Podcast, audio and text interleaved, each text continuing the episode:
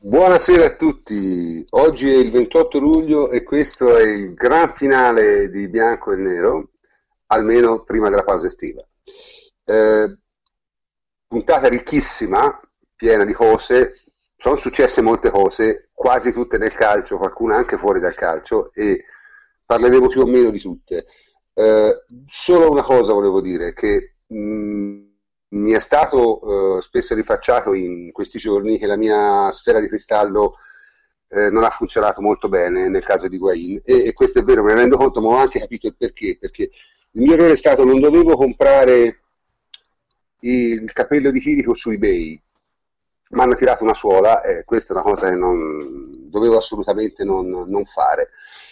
Detto questo, detto questo eh, comincio col presentare i miei complici e stasera c'è una grandissima formazione. Cominciamo pure con eh, il plenipotenziario Antonio Corsa. Ciao Antonio. Ciao prof, buonasera a tutti. Enrico Ferrari, ciao Henry. Ciao prof, buonasera a tutti. Eh, Francesco Andianopoli, ciao Francesco. Ciao e buonasera a tutti. E Emilio Il Triglione Carli, ciao Emilio. Ciao, buonasera a tutti. Oh, poi chiaramente stasera abbiamo una guest star perché eh, sapete noi non siamo stati eh, molto teneri con i cazzari di calcio mercato in questa trasmissione e quindi però siccome questa volta i cazzari ci hanno azzeccato quasi tutto eh, abbiamo deciso di fare ammenda invitando noi un cazzaro di calcio mercato però ovviamente è il nostro cazzaro quindi è superiore a tutti ed è il nostro amico Cesare Polenghi. Ciao Cepo Ciao, ciao a tutti, grazie per l'invito. Scusami se ti ho definito Azzaro, ma stavo più forte di allora, Cepo, te, te, sei qui apposta no, per, per, raccontarci un po' la vita, diciamo, del, del, del calcio mercataro, perché te che, che, ruolo, che, ruolo, hai, diciamo, qual è il ruolo che ti, che ti copri? Allora, per, prima cosa forse è meglio eh, che dica che io abito a Tokyo, sono in Giappone da 22 anni da 7 anni più o meno sono un giornalista sportivo professionista, io lavoro principalmente per un sito che si chiama Football Channel e sono diciamo il, quello che chiamano managing editor, che è una posizione un pochettino manageriale sopra il capo editore, che anche fa PR, che organizza cose, però diciamo che in generale ho, sono la persona che di più ha il controllo sul sito e ha il potere di decidere cosa viene pubblicato e cosa non viene pubblicato. Ecco, e quindi te in pratica sei quello che filtra le voci, le notizie di calciomercato che arrivano dall'Europa, giusto? Beh, diciamo che a parte che appunto conoscendo un po' le lingue europee insomma, aiuto molto i ragazzi, soprattutto quelli giovani che abbiamo in redazione a, a scegliere a, fare, a, insomma, a un pochettino a decifrare no? le, le varie notizie di mercato. Però diciamo che, ma sì, insomma, magari non una per uno, però in generale diciamo che io e il capo editore siamo quelli che abbiamo la più grande responsabilità eh, riguardo a quante cazzate vengono scritte, quante cazzate di mercato vengono scritte sul sito. Eh, una cosa mm, importante da dire, in, in, Giappone il campionato va da marzo a novembre, mentre il nostro, quello, insomma, quello europeo, va eh, da giugno, eh, scusa che, che dico, da, da, da, agosto, no? Fino sì, agosto. maggio-giugno. Quindi noi abbiamo sempre un campionato che va. Quindi rispetto a voi in Italia abbiamo molta meno necessità di scrivere cazzate di mercato perché comunque quando non c'è il campionato eh, in Europa, la Champions League e compagnia bella, noi abbiamo la J-League, quindi siamo in una posizione un po' più avvantaggiata rispetto alla vostra. Senti, e quindi mi, mi, immagino che per il tuo lavoro tu in questo periodo praticamente non dorma. Esattamente, esattamente. È, vista la differenza di fuso, eh? Grazie soprattutto a Higuain uh, e a Pogba e con Raiola, l'Arias compagnia bella praticamente sono, ma io ormai sono fondamentalmente io vivo ancora sul fuso europeo perché comunque lavorando con le partite fondamentalmente 4-5 giorni alla settimana devo stare sveglio fino a quello che qui sono le 4 le 5 di mattina quindi perché adesso che ore sono da te? sono le 5.34 del mattino albeggia qui a Tokyo una bella giornata un po' caldo fuori io ho l'aria condizionata sparata a paletta Adesso mi godo la trasmissione insieme a voi, eh, questa volta con il grande onore di partecipare direttamente, poi andrò a farmi una pennichella prima della giornata che, che mi attende. Perfetto, e quindi diciamo, com- come si svolge? Come, come, vengono generate le notizie di mercato e come, e come trovano posto? Diciamo, tutte le voci che arrivano all'Europa, come fate a stabilire quale, eh, source, quale, quale fonte è attendibile, quale spara cazzate in delle onde? Eh, quale, a, quella a cui si può credere, quella a cui bisogna dare risalto? Qual è il criterio? Avete un criterio generale? Sì, ma allora, innanzitutto è chiaro molto diverso quando parliamo del nostro mercato domestico in Giappone, in cui direttamente noi cerchiamo di, appunto, di avere le informazioni, parlare con le persone che possono beh, passarci qualche scoop, e con il mercato europeo, dove invece noi praticamente eh, leggiamo quello che viene pubblicato sui, sui, vari siti in Europa, su Twitter anche così, e decidiamo cosa usare e cosa non usare. Ma è chiaro che ci sono dei siti appunto che eh, più di altri eh, negli anni si sono rivelati più affidabili.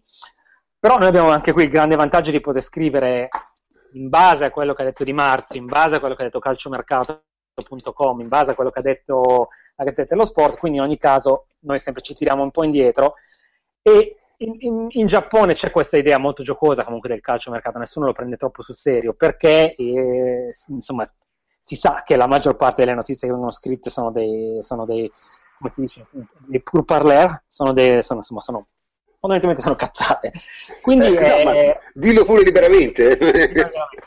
sono cazzate. Però una cosa che è importante, che secondo me è esaminare quello che è il, cioè proprio il fenomeno, quello vale sia per l'Italia che per il Giappone che proprio a livello globale, eh, che è il calciomercato a livello proprio mediatico, di news, di interesse che le persone hanno. Allora, io prima di lavorare a Football Channel, dove lavoro adesso per 5 anni, ho lavorato a Gold.com e eh, sono stato anche managing editor dell'Asia, quindi controllavo 11 edizioni eh, di Gold.com asiatiche, in un periodo in cui Gold.com aveva 33 edizioni.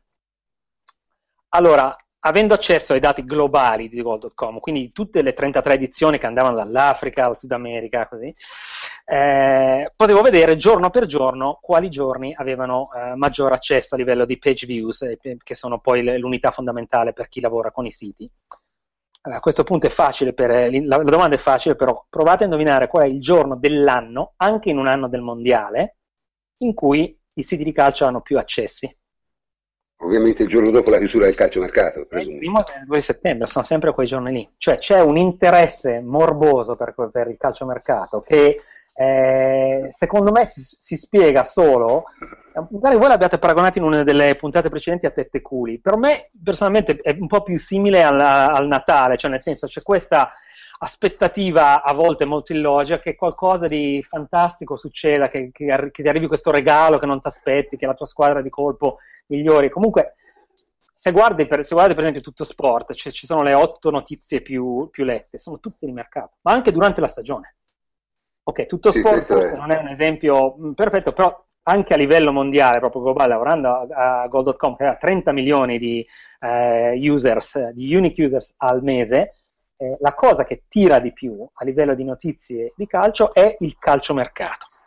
Cioè, su questo c'è poco da fare. Cioè, una notizia di calciomercato mediamente interessante, diciamo che coinvolge un grande club, probabilmente ha, fa più page views di un'ottima analisi di una partita. Questi, cioè, questi sono dati di fatto e chi appunto lavora con, eh, con, con, con, i siti, ma penso che sia lo stesso anche per le televisioni e per i giornali, chiaramente non può prescindere da questa cosa. Quindi cosa sì, facciamo è... noi? Eh, noi cerchiamo di evitare, allora innanzitutto, prima regola, e questo io onestamente penso che valga per il 99% dei, delle redazioni, non inventiamo le cose. Secondo, non rompiamo troppo i coglioni con, con ribadendo la stessa, cioè per dirti questa di Pogba un giorno sì, un giorno no, cioè ne avremo scritte due o tre. Ecco, per esempio oggi che esce la, la famosa pubblicità dell'Arias, quella cosa l'abbiamo toccata, però non è che ogni giorno cerchiamo di evitare questo essere ridondanti perché poi la gente non ne frega niente e cerchiamo di affidarci ai, ai siti che, insomma, di, che, hanno un pochettino più, ri, insomma, più di ris, rispettabilità. Sì, scusate, ogni tanto mi dimentico un po' l'italiano, sono 25 anni che non vivo in Italia. Però ecco, per esempio, il Guardian o l'Equipe o insomma questi siti un pochettino più e poi chiaramente anche i siti quelli ufficiali di, delle, delle, squadre. Io in generale penso che uh, i giornalisti, anche, quei, anche quelli cazzari, non inventino le cose. Io penso che però ci siano un sacco di voci di mercato che sempre girano, alla gente interessa e quindi quando uno ha la percezione che qualcosa magari poi potrebbe succedere, comunque un interessamento c'è, il procuratore ha detto questa, procuratore ha detto questa cosa, quell'altra, io penso che in, in, Europa questa cosa di solito la scrivano, perché fondamentalmente alla fine la gente vuole leggere. Io penso che veramente il problema è un paragone non so quanto sia lecito, però come le droghe, cioè voglio dire, i consumatori ci sono sempre, quindi ci sarà sempre qualcuno che in una maniera o un'altra li vende. Senti, sì. senti ti, ringrazio, ti ringrazio di questa mh, spiegazione e ti volevo dire, avevo una domanda. Allora, c'è, c'è stato un episodio no? eh, legato proprio ai Guain. Eh, l'episodio è questo, è che eh, qualche giorno fa un, un ragazzino, eh, credo che faccia parte dello staff esterno di, di Marzio, eh, che si trova a fare l'Erasmus eh, a Madrid. Ora, questo ragazzo, invece di fare del sesso come, come ogni rispettabile studente di Erasmus, eh, ha costruito una notizia eh, mandando uno shot, uno, uno, scan, non so che cosa, una foto di una analisi medica eh, che praticamente sembrava un'analisi del sangue di Guain. Da questo è stata costruita una narrativa per cui Guain aveva fatto le visite mediche a Madrid. Questo è chiaramente falso, visto che gli abbiamo fatto, visto fare le visite mediche a Torino mh, mm, ieri, mi sembra, giusto? Molto probabilmente sì. E allora mi chiedo, com'è possibile che una notizia del genere, che è palesemente una balla, abbia avuto un risalto enorme su tutti i giornali in Italia, è stato ripreso diciamo, nel telegiornale non sportivo de, di, delle televisioni di punta, è chiaro? Quindi non hanno parlato solo le trasmissioni sportive, ne hanno parlato anche le tv generaliste nel loro spazio sportivo, dandolo come un dato di fatto, quando era chiaramente una balla galattica. Com'è possibile allora, una cosa del genere? Allora, beh, innanzitutto la, una cosa che dobbiamo considerare è che rispetto a pochi anni fa, eh, con l'avvento dei social network e, e, soprattutto delle piattaforme portatili, cioè dei telefonini, c'è un'orgia di informazione eh, che tra l'altro la maggior parte delle volte viene consumata eh, non da gente che è seduta davanti a un giornale o magari a uno schermo, magari in treno in macchina.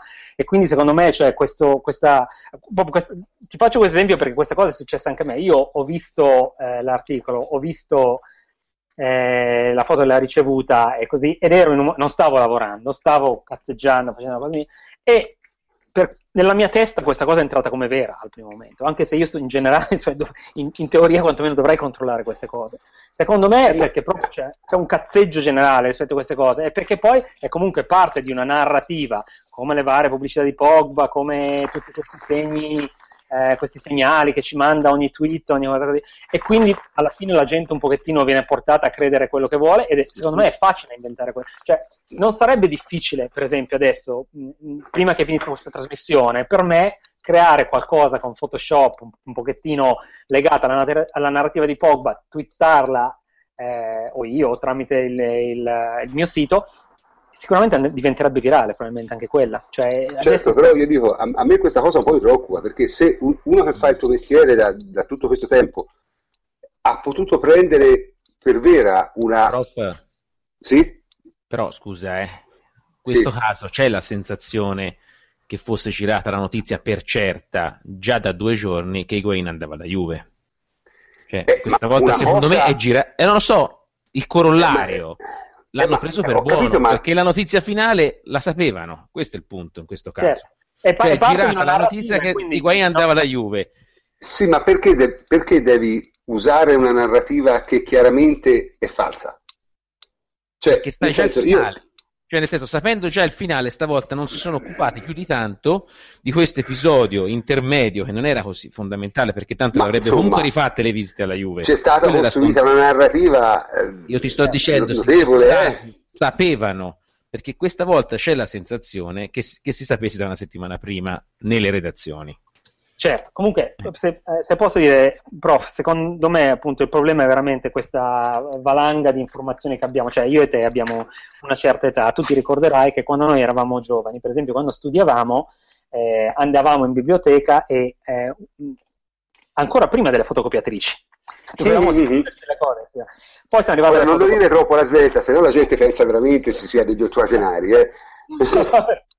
comunque, al nostro nei nostri giorni, quando eravamo giovani noi, quando eravamo eh, belli e forti, eh, il, come si dice, il, scusa, ogni tanto non mi esce più l'italiano, il, il challenge, cioè la cosa, no? La Quello, sfida. La sfida era riuscire a trovare le informazioni. Certo. Bene, io adesso ho un ragazzo eh, di 18 anni che quest'anno comincia l'università, un mio, mio figlio maggiore, e lui mi ha spiegato eh, molto chiaramente, perché i ragazzi di oggi, che, che si indica, non sono tutti tonti, che per loro il grande casino invece è gestire queste informazioni. Cioè, quando noi facevamo una ricerca o quando noi volevamo sapere le informazioni sul calciomercato, noi da ragazzini avevamo c'era il, c'erano i tre quotidiani e c'erano pure insomma, le notizie al telegiornale e finiva lì. Cioè, adesso, anche, ne so qualcosa io che devo stare sveglio tutta la notte, è un continuo oggetto di informazioni, retweet, eh, e, e, e, secondo me in questa situazione in cui la gente tende molto ad avere, essere distratti, cioè stiamo tutti diventando un po', come si dice, ADD, no? E con un livello di attenzione, un livello, livello di guardia molto inferiore a prima, secondo me è molto più facile creare questa situazione. Poi sai, lo ritwitta uno, lo ripassa un altro, magari qualcuno lo riprende, qualcuno dice oh mamma mia se non lo scriviamo noi rimaniamo indietro così, si fa presto sì, sì, buttiamo, buttiamo, la notizia, buttiamo la notizia. Beh, Secondo io, me impareremo, io... come esseri umani, impareremo a gestire queste cose, ma fra, fra, qualche anno fondamentalmente, perché soprattutto noi della generazione che siamo passati capisci, dal cartaceo a, a, a proprio al, allo, allo, smartphone, ancora non ci raccapezziamo. Dire. Può darsi, può darsi. Ti ringrazio molto, Cepo, perché sei stato veramente, veramente illuminante, è stato un, un momento secondo me di grande, di grande, interesse. C'è qualcuno che vuole fare qualche domanda a Cesare? Eh, io prof, posso fare una domanda? Certo, certo. Eh, io volevo chiedere mh, quanto secondo lui eh, è vera la storia che alcuni manager, alcuni eh, dirigenti delle grandi società usino tante volte i giornalisti eh, a scopo di dare delle notizie, di far uscire delle notizie piuttosto che altre. E, questo crea ulteriore confusione no, nel, nel, marasma del mercato. È vera questa cosa o no? Cioè i, i dirigenti usano i giornalisti eh, tante volte per far uscire delle notizie che gli convengono oppure no?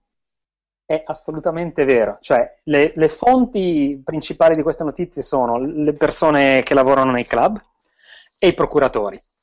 Allora, loro ti danno queste notizie fondamentalmente per, per, eh, a volte per, magari te le danno perché ti vogliono bene, perché ti vogliono aiutare a fare uno scoop, ma loro, i loro fini sono i seguenti. Allora, uno è perché, come hai detto tu, gli può convenire farti credere che un giocatore vuole andare a una squadra così, l'altra gli rinnova a prezzo più alto, parte un'asta, queste cose. Quindi diciamo sono proprio dei, insomma, delle notizie come, no, come quelle per, per, le azioni in borsa, per, per scatenare delle aste, per, far, insomma, per guadagnarci dei soldi. Okay?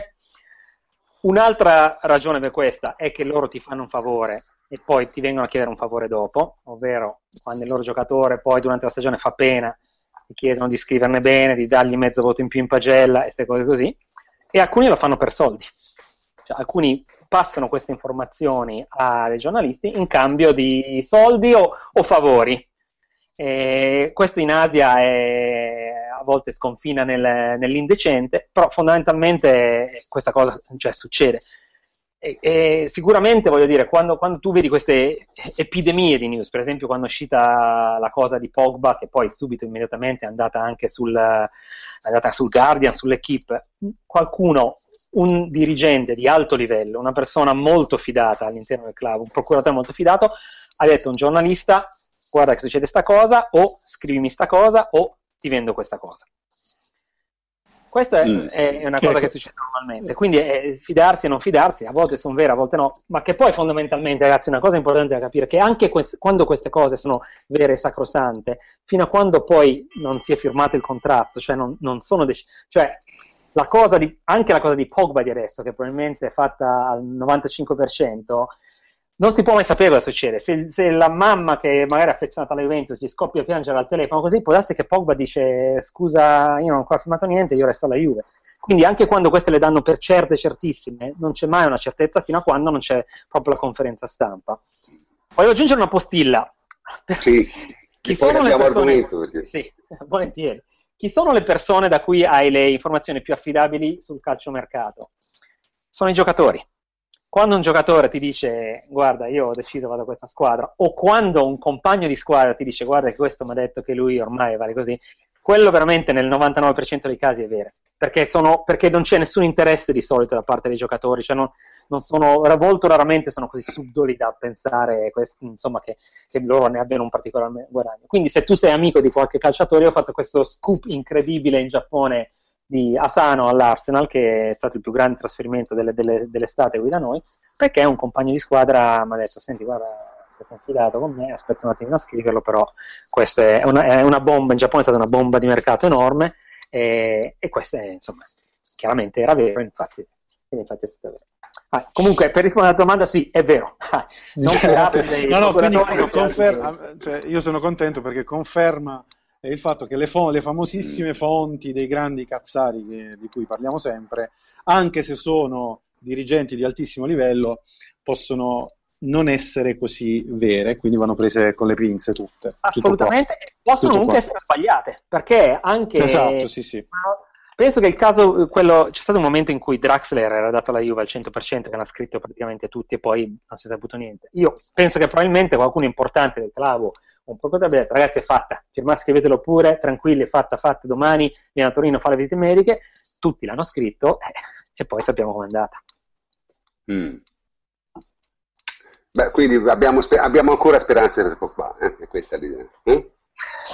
Sì, perché no? Però insomma, magari poi quando ne parliamo dopo posso dare la mia opinione, perché io sono anche tifoso della Juve, tra l'altro, quindi ho anche la mia sì, opinione. Sì, certo, certo, certo. certo. Questo, questo, essendo te qui era quasi scontato, non l'ho neanche detto, ma era quasi ovvio. D'accordo, allora ringraziamo, ringraziamo Cefo per questo intervento che è stato estremamente illuminante e possiamo diciamo, passare a quelli che sono gli argomenti del giorno. E il primo argomento del giorno ovviamente è Higuain, perché eh, su quello purtroppo in qualche modo eh, è successo quello che io non avrei mai pensato che potesse succedere, cioè che la Juventus ha pagato una clausola recessoria da 90 milioni. Ora, mh, si può parlare a lungo sul perché questo sia stato fatto o quali sono i calcoli economici che ci sono dietro, perché è una cosa sulla quale abbiamo tutti riflettuto molto, perché la Juve non ha mai avuto un giocatore che ha un impatto a bilancio superiore ai 30 milioni l'anno per 5 anni è, è un passo in avanti estremamente grosso e questo lo dico prima a scanso di equivoci, non c'entra assolutamente nulla con la cessione di Pogba, questo è bene chiarirlo subito, non c'è nessun nesso tra le due cose. Eh, se Pogba ti trovi nelle condizioni di doverlo vendere, l'avresti venduto anche se tu non avessi preso Higuain pagando la clausola. Questo secondo me questo può, è una mia impressione, ma sono disposto a difenderla col sangue. Tuttavia, una cosa che non si può discutere di Higuain, al di là del discorso economico, è il discorso tecnico. Tecnicamente Higuain è un acquisto di prima categoria. Ora, noi abbiamo un, un grande resident expert di, di Higuain che è il nostro amico Enrico Ferrari e quindi affido a lui l'introduzione di questo argomento. Henry. Allora, sì, uh, Higuain uh, io, io lo, lo, seguo da quando probabilmente aveva 17 anni, se non sbaglio, eh, perché lui è sempre stato, eh, ne, ha fatto la trafila in tutte le, le nazionali under dell'Argentina. Eh, la sua venuta in Italia, eh, lui arriva dopo eh, a Real Madrid discutibile, anche se comunque aveva fatto parecchi gol eh, gli si contestava il fatto di non essere proprio propriamente un grande atleta perché era sempre un po' sovrappeso. Infatti arriva a Napoli, ehm, si, si, dice che fosse più o meno 6 kg sopra il suo peso forma. Ehm, per fortuna eh, le, le sue dosi non si possono discutere, secondo me, perché nonostante questo lui ha sempre fatto tanti gol ehm, ed è un giocatore che io ritengo probabilmente il più grande centravanti in questo momento al mondo, so, forse solo dopo Suarez. Ehm, cioè, voglio dire, i numeri parlano da soli, prof. Che possiamo dire di, di Higuain dal punto di vista tecnico? Nulla. Possiamo dire come lui si andrà a configurare nel, nello scacchiere della Juve, perché eh, cambierà un po' il modo di giocare anche della Juve, secondo me. Eh, andremo molto più in verticale e useremo molto di più eh, le fasce, quindi gli esterni, perché Higuain è uno che sa attaccare benissimo nell'area di rigore sia sul primo palo che sul secondo palo ed è uno che sa far giocare anche la squadra, quindi è un centravanti completo eh, a cui eh, si può chiedere davvero tutto. E lo trovo compatibile, qualcuno dice ma Manzukic eh, in, in quel caso eh, deve andare via, è in dubbio, non sarà titolare. Io non sono d'accordo perché credo che possano anche giocare insieme in alcune partite, soprattutto. Quelle, immagino quelle in casa, che ne so, col Chievo, con squadre che si mettono in 11 dietro, tu metti loro due davanti, fai mille cross, prima o poi eh, insomma il gol viene. Poi hanno fatto entrambi la seconda punta. Eh, eh, esatto, esatto, perché Manzukic è uno che ti sa anche togliere lo spazio dall'area di rigore, ti sa portare eh, via l'uomo, eh, sa svuotare l'area di rigore per poi fare entrare i guai. E lo sanno fare entrambi, voglio dire. Sì, ma ripeto, tecnicamente non, non è la cosa non, non, è minimamente in discussione, cioè Higuain è sicuramente un, un attaccante di primo livello. L'altra cosa che gli si contesta, prof, è il fisico, no? l'abbiamo, vabbè, l'abbiamo detto. Mm, Però, certo. insomma, l'anno scorso eh, il Napoli, bisogna dire, ha un grande preparatore atletico, eh, giovane, ha 30 anni, eh, perché bisogna ricordare che il Napoli è arrivato in fondo alla stagione con 13-14 giocatori giocando alla grande, eh, appunto, soprattutto dal punto di vista fisico. Eh, Higuain penso abbia fatto la sua miglior stagione dal punto di vista della brillantezza fisica dell'esplosività, della, della reattività. Quindi questo eh, depone bene, secondo me, eh, per quella che sarà la stagione eh, alla Juve, che non è da meno dal punto di vista della preparazione atletica. Bene, e questo diciamo chiude un, po', chiude un po' il discorso tecnico, però il discorso tecnico, non, cioè perlomeno se si vuole fare un discorso serio, n- non può eh, prescindere anche dal discorso economico. No? Noi abbiamo, ci siamo diciamo la verità, ci siamo tutti un po' stupiti di questa cosa, ci siamo tutti un po' stupiti del fatto che la Juve aveva pagato una clausola da 90 milioni, anche perché, e questo lo dico senza eh, la minima vergogna, Higuain non vale 90 milioni. Cioè, questo secondo me è una cosa, al solito sono disposto a difenderla eh, in tutte le corti di giustizia. Quindi il discorso economico in questo caso è particolarmente interessante, non perché noi si voglia fare ragionieri, ma perché la nostra cifra è quella di cercare di capire le cose. Certo, è chiaro, Higuain è molto forte, abbiamo un attacco molto più forte rispetto a quello dell'anno scorso, anche perché abbiamo preso anche un altro giocatore molto forte che è passato quasi sotto silenzio, che è Piazza, che secondo me sarà la sorpresa dell'anno perché è veramente forte. Ma lasciamo Piazza e Lemina. Piazza e Lemina, eh, mi piacerebbe. Io punto piacerebbe. su questi due, però. Men- su Piazza ci punto anch'io, le Milan francamente non ho, non, ho, non ho, idea, non ho feeling, ma Piazza sono disposto a scommetterci qualsiasi cosa, sarà la sorpresa dell'anno. Detto questo, eh, la parte diciamo, economica dell'affare è una parte che insomma, non si può non trascurare, perché ripeto, la Juventus non ha mai avuto un giocatore che pesasse così tanto sul bilancio. Ora la cifra qual è?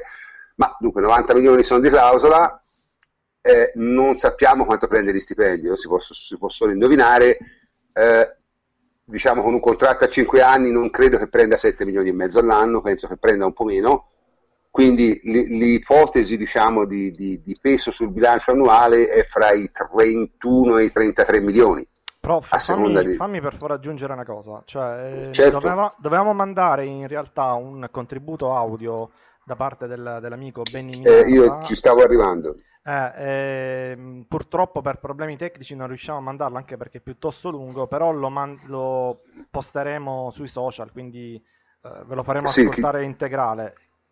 Se, chi lo vuole sentire vogliamo... lo può sentire, ma in ogni caso abbiamo qui Francesco Andianopoli esatto, che l'ha esatto. ascoltato, che l'ha ascoltato e, e, quindi ci può un po' diciamo, riassumere e, e Benny diciamo, dava una spiegazione tecnico-economica di quegli certo. affari e di altri affari ha fatto la Juve quest'anno. Quindi Francesco, se, se vuoi intervenire. Certamente, certamente. Eh, l'analisi di Benny era molto lunga e dettagliata e andava eh, proprio a fare un'analisi quasi completa del bilancio, non solo dell'operazione Higuain, ma eh, giustamente dava un quadro di insieme che eh, vi invito comunque ad ascoltare eh, integralmente. Per eh, ridurre il tutto alle nozioni essenziali che che ci ha comunicato sono state che essenzialmente appunto allora, i costi generali dell'operazione sono quelli che hai detto tu, eh, tra tutti il calcolo abbastanza più semplice, siamo appunto a seconda di quanto saranno eventualmente l'ingaggio specifico, le commissioni e quant'altro tra i 31, 32, 33 milioni eh, di euro di costo annuo. Eh, questo è, impatta in modo significativo sul budget della Juve, ma non crea problemi dal punto di vista eh, di nessuno dei tre paletti del fair play finanziario, perché normalmente, come Benny ricorda, eh, il fair play finanziario si parla sempre di del break even, cioè del fatto che eh, non si debbano superare eh, i, i, ricavi con i costi, ma in realtà non è solo quello, il fair play finanziario è più complesso e comporta tutta una serie di parametri che la Juve ad oggi sta eh, ampiamente eh, soddisfacendo. Sul discorso della sostenibilità, eh, Benedetto eh, diceva la c- eventuale cessione di Pogba, che sta diventando sempre meno eventuale ora dopo ora, in realtà non aiuta sull'operazione Higuain per il semplice motivo che l- la cifra che entra eh, per la cessione di Pogba, che dovesse entrare per la cessione di Pogba, anche se rappresenta una mostruosa plusvalenza, ed è la plusvalenza, e, questo sarebbe la plusvalenza più grande della storia del calcio professionistico, perché eh, a fronte di un costo storico uh, ormai ridotto a 3-4 milioni di euro giusto per le commissioni dei procuratori, ci sarebbe più di 100 milioni di plusvalenza. Comunque non può essere utilizzata per pareggiare, diciamo così, il costo di Guain perché è di 31-32 milioni su 5 anni, mentre la plusvalenza eh, di Pogba potrebbe essere utilizzata diciamo spalmata su più anni soltanto a fini fiscali, quindi per attutire l'impatto delle tasse da pagare e diluirlo nel tempo. Non può essere utilizzata e spalmata su più anni a fini contabili, quindi comunque quei soldi lì potrebbero coprire la, eh, i, i, costi storici di Guain soltanto in piccola parte, quindi soltanto per il primo anno. Questo cosa significa? Che eh, essenzialmente i soldi di Pogba andranno, della plusvalenza di Pogba, andranno altrove e eh, Benedetto suggeriva che tra tutte le voci del bilancio Juve eh, che sono assolutamente in linea con eh, le indicazioni del fair play finanziario che poi sono, mh, non sono numeri sparate a casaccio ma sono sostanzialmente le indicazioni della, della buona regola e della buona educazione contabile che si dovrebbe richiedere a qualunque azienda lui dice l'unica voce su cui la Juve è un pochino diciamo non in rosso, ma su cui si, si, guardando i bilanci si può dire qui qualcosa si dovrebbe fare, è l'indebitamento finanziario, che per la Juve è vicino ai 190 milioni, se non ricordo male la cifra di Benedetto, di cui una cinquantina sono cifre, eh, sono somme virtuose, indebitamento virtuoso perché, non, eh, perché sono relative al, al, Juventus Stadium e ad altri eh, interventi simili che sono considerati eh, apprezzabili. Ecco, una bella plusvalenza ti andrebbe a quasi azzerare l'indebitamento finanziario e quindi a risolvere una volta per tutte anche forse l'ultimo aspetto rimasto un minimo Uh, non dico preoccupante, ma comunque traballante del bilancio Juve. E non sarebbe una cosa da poco, perché risolvere il problema di indebitamento finanziario significherebbe risparmiare consistenti cifre di interessi passivi anno dopo anno. Quindi, e premesso quindi, questo... Ovviamente avere più soldi da investire poi... Eh certo, perché gli interessi passivi a bilancio eh, ti pesano, eh. non saranno tantissimi, ma se riesci a risparmiare 6, 7, 8 milioni di euro di interessi passivi qua e là, sono 6, 7, 8 milioni di euro che puoi spendere sulla di potenza, di, potenza fuoco. di fuoco. Mm. Esattamente. Poi, detto questo, fatti questi discorsi generali, mh, mm, andava un po' più su, va un po' più nello specifico nella sua analisi e dice come si recupera allora eh, il costo annuo di Pogba se non con la di Higuain, di, Higuain, di Higuain, se non con la plusvalenza di Pogba. Beh, allora intanto Pogba eh, libera andando via, libererebbe eh, una certa cifra di costo storico che è vicina ai 10 milioni, che è poco rispetto a Higuain, ma intanto è qualcosa. A questi si potrebbero aggiungere cedendo Hernanes, Pereira eh, e diciamo ancora un giocatore di quelli un pochino più marginali Isla, Isla, no? Isla esatto, esatto, Isla 19 milioni di euro di costo anno quindi 10 più 19 saremmo già a 29 e l'operazione sarebbe quasi fatta. Quindi in realtà non è impossibile reggere l'impatto eh, di Guain questa in sostanza è la, eh, la, una sintesi di, di, quella che era più complessiva analisi eh, di Benedetto. Sì, però io avrei una domanda, perché è chiaro che se te vendi Pogba devi comprare anche, perché non puoi pensare di non, di non comprare un centrocampista se vendi Pogba.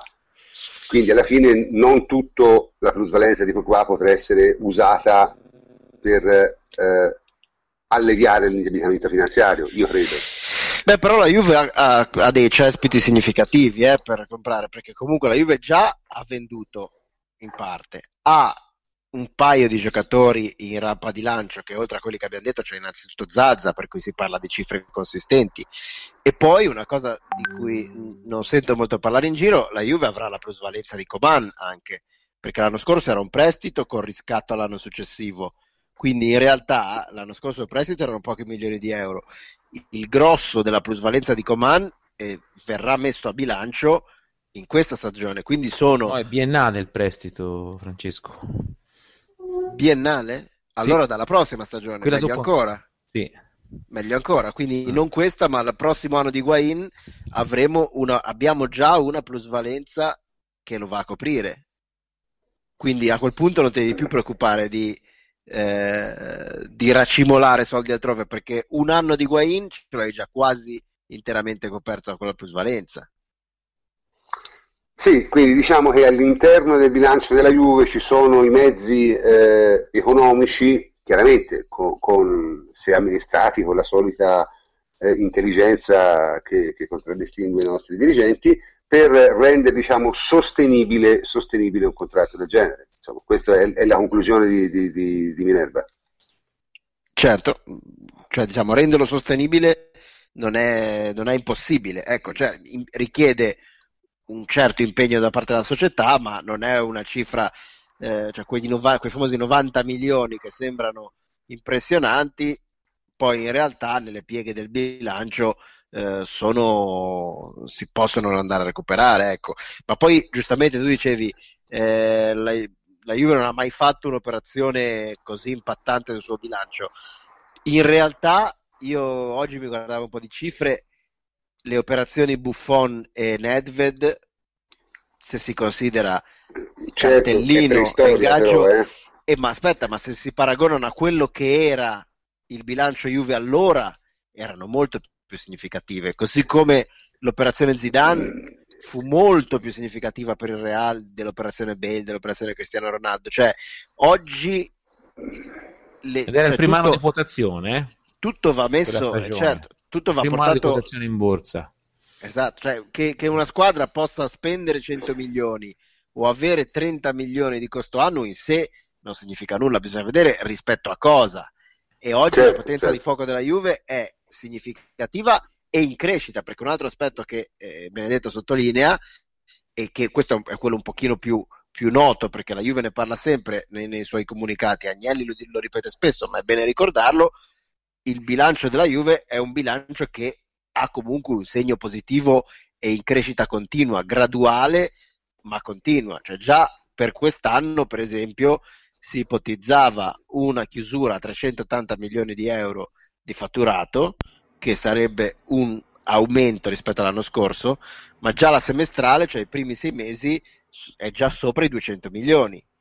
Quindi voglio dire, la Juve potrebbe ha, ha tre modi per assorbire Higuain e qualunque altro nuovo acquisto eh, oneroso. Uno è liberarsi di eh, diciamo rami morti o comunque di giocatori che non sono più nel progetto. E questo, e questo, tra... e questo va fatto per, anche per, perché c'è il problema delle, delle, delle liste, no? Esatto, esatto, quello quindi... ti, può, ti può spingere in quella direzione.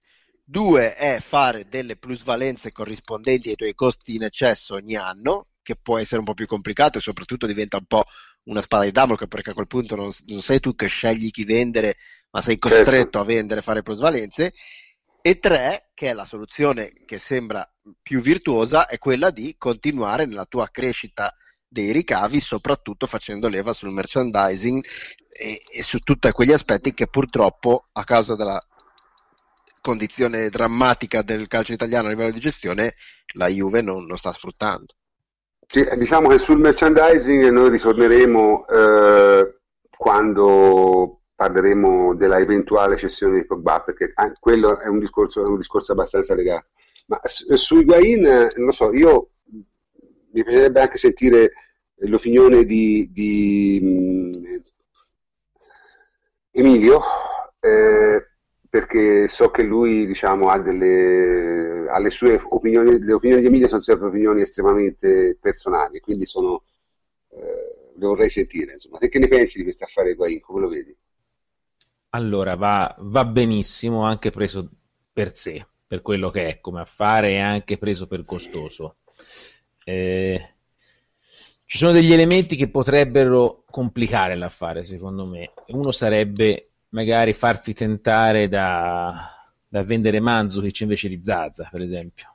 Perché... N- non pare questo all'andazzo, però... Sai, eh sì, però il mercato è lunghissimo e le offerte non si conoscono. Manzukic costa di più di Zaza a bilancio, perché ha uno stipendio molto maggiore, è più anziano e quindi da un punto di vista diciamo virtuoso sarebbe più logico tenere l'attaccante di 25 anni piuttosto che quello di 30 eh, solo che la Juventus non si può permettere di, di avere solo Zaza se dovesse mancare Higuain. È quello il punto. Lo stesso motivo per cui la Juventus deve tenere un portiere bravo come Neto e non può affidare la porta, il secondo, diciamo, a un canterano. Il motivo è lo stesso, perché magari potevamo prendere Mirante e, e poi Buffon salta due mesi e le vediamo, le vediamo di tutti i colori, per come siamo abituati perché quello mm-hmm. è il problema. Se, se poi Higuain ti abitua a certe cose, eh, non puoi poi pregare che Zaza giochi bene se, se, se hai venduto Mandzukic. Quindi in realtà ti costringe a dire ho il centravanti forte, gioco perché ho il centravanti forte. Una cosa che non hai fatto in questi anni, perché Higuain viene dopo Vialli come tipo di investimento in quel ruolo. È vero. Cioè, da quel tempo lì, Vialli fu un bagno di sangue eh, come investimento. Cioè, fu, sì, fu, fu, fu leggermente coperto perché nello stesso anno fu comprato Lentini dal Milan e dopo due mesi si seppe pure che l'aveva pagato insomma un po' di più. Quindi, sì, vabbè, eh, cioè, però Vialli fu, fu, un bagno di sangue clamoroso e giocò male per due anni, cioè, tanto per ricordarsi le cose. Cioè, certo, è vero. Eh, quindi è da allora che non si prende un giocatore di quell'età e di quel profilo come 9. Triviali era lievemente più, eh, Higuain ha più o meno l'età di Nedved quando arrivò alla Juve. Viagli era un anno più giovane. Ha sei mesi in meno. Però è lì. Nedved aveva sei mesi di più. Il profilo è quello, la caratteristica è quella. Cioè, di giocatore siamo lì, il livello è quello lì. E tutto sommato fu tolto a un'italiana che, che, che, che, ti stava alla distanza di cui il Napoli stava da noi quest'anno, eh? se ci pensi, perché la Sampdoria era sul livello del Napoli attuale più o meno. Quindi, insomma, un affare molto simile. Anche Anzi, meglio, era, davanti, eh, era davanti, sì, era davanti. Aveva vinto lo scudetto, mentre noi non lo vincevamo da anni. No, no, lo, lo so, però insomma era economicamente come tipo, come situazione sto dicendo, cioè fu l'affare principe della, della Serie A in quel senso. E, cioè, la, l'acquisto va benissimo.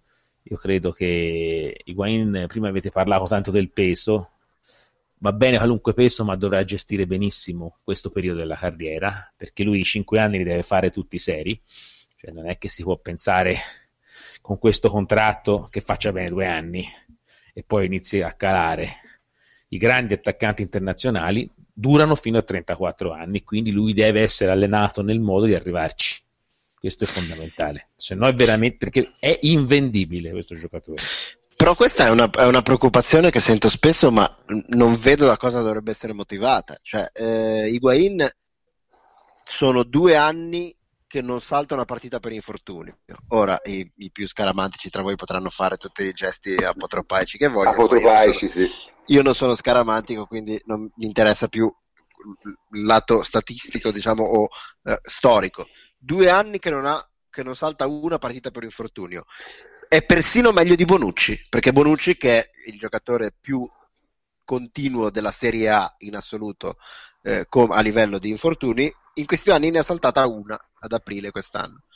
Quindi voglio dire, se un giocatore, ora ci sono gli infortuni casuali, eh, i legamenti, eh, le fratture, eh, l'influenza, eccetera, eccetera, ma se un giocatore per due anni non ha infortuni muscolari e nella sua carriera, comunque anche andando indietro, non ne ha avuti tanti perché è saltato due settimane qui, un mesetto là, ma niente di serio, niente di ricorrente, vuol dire che si allena bene, perché se ti alleni bene, se ti alleni male e, e se sei portato agli infortuni avrai infortuni, se tu ormai in una carriera lunga non hai mai avuto una storia di infortuni muscolari, o sei baciato dalla fortuna e non credo, oppure vuol dire che sei una persona con un fisico da atleta e che ti alleni bene. Poi i fisici da atleta non sono tutti uguali, il suo è particolare come conformazione e morfologia, però io tutto questo timore verso l'atletismo di Higuain mi spiego allora.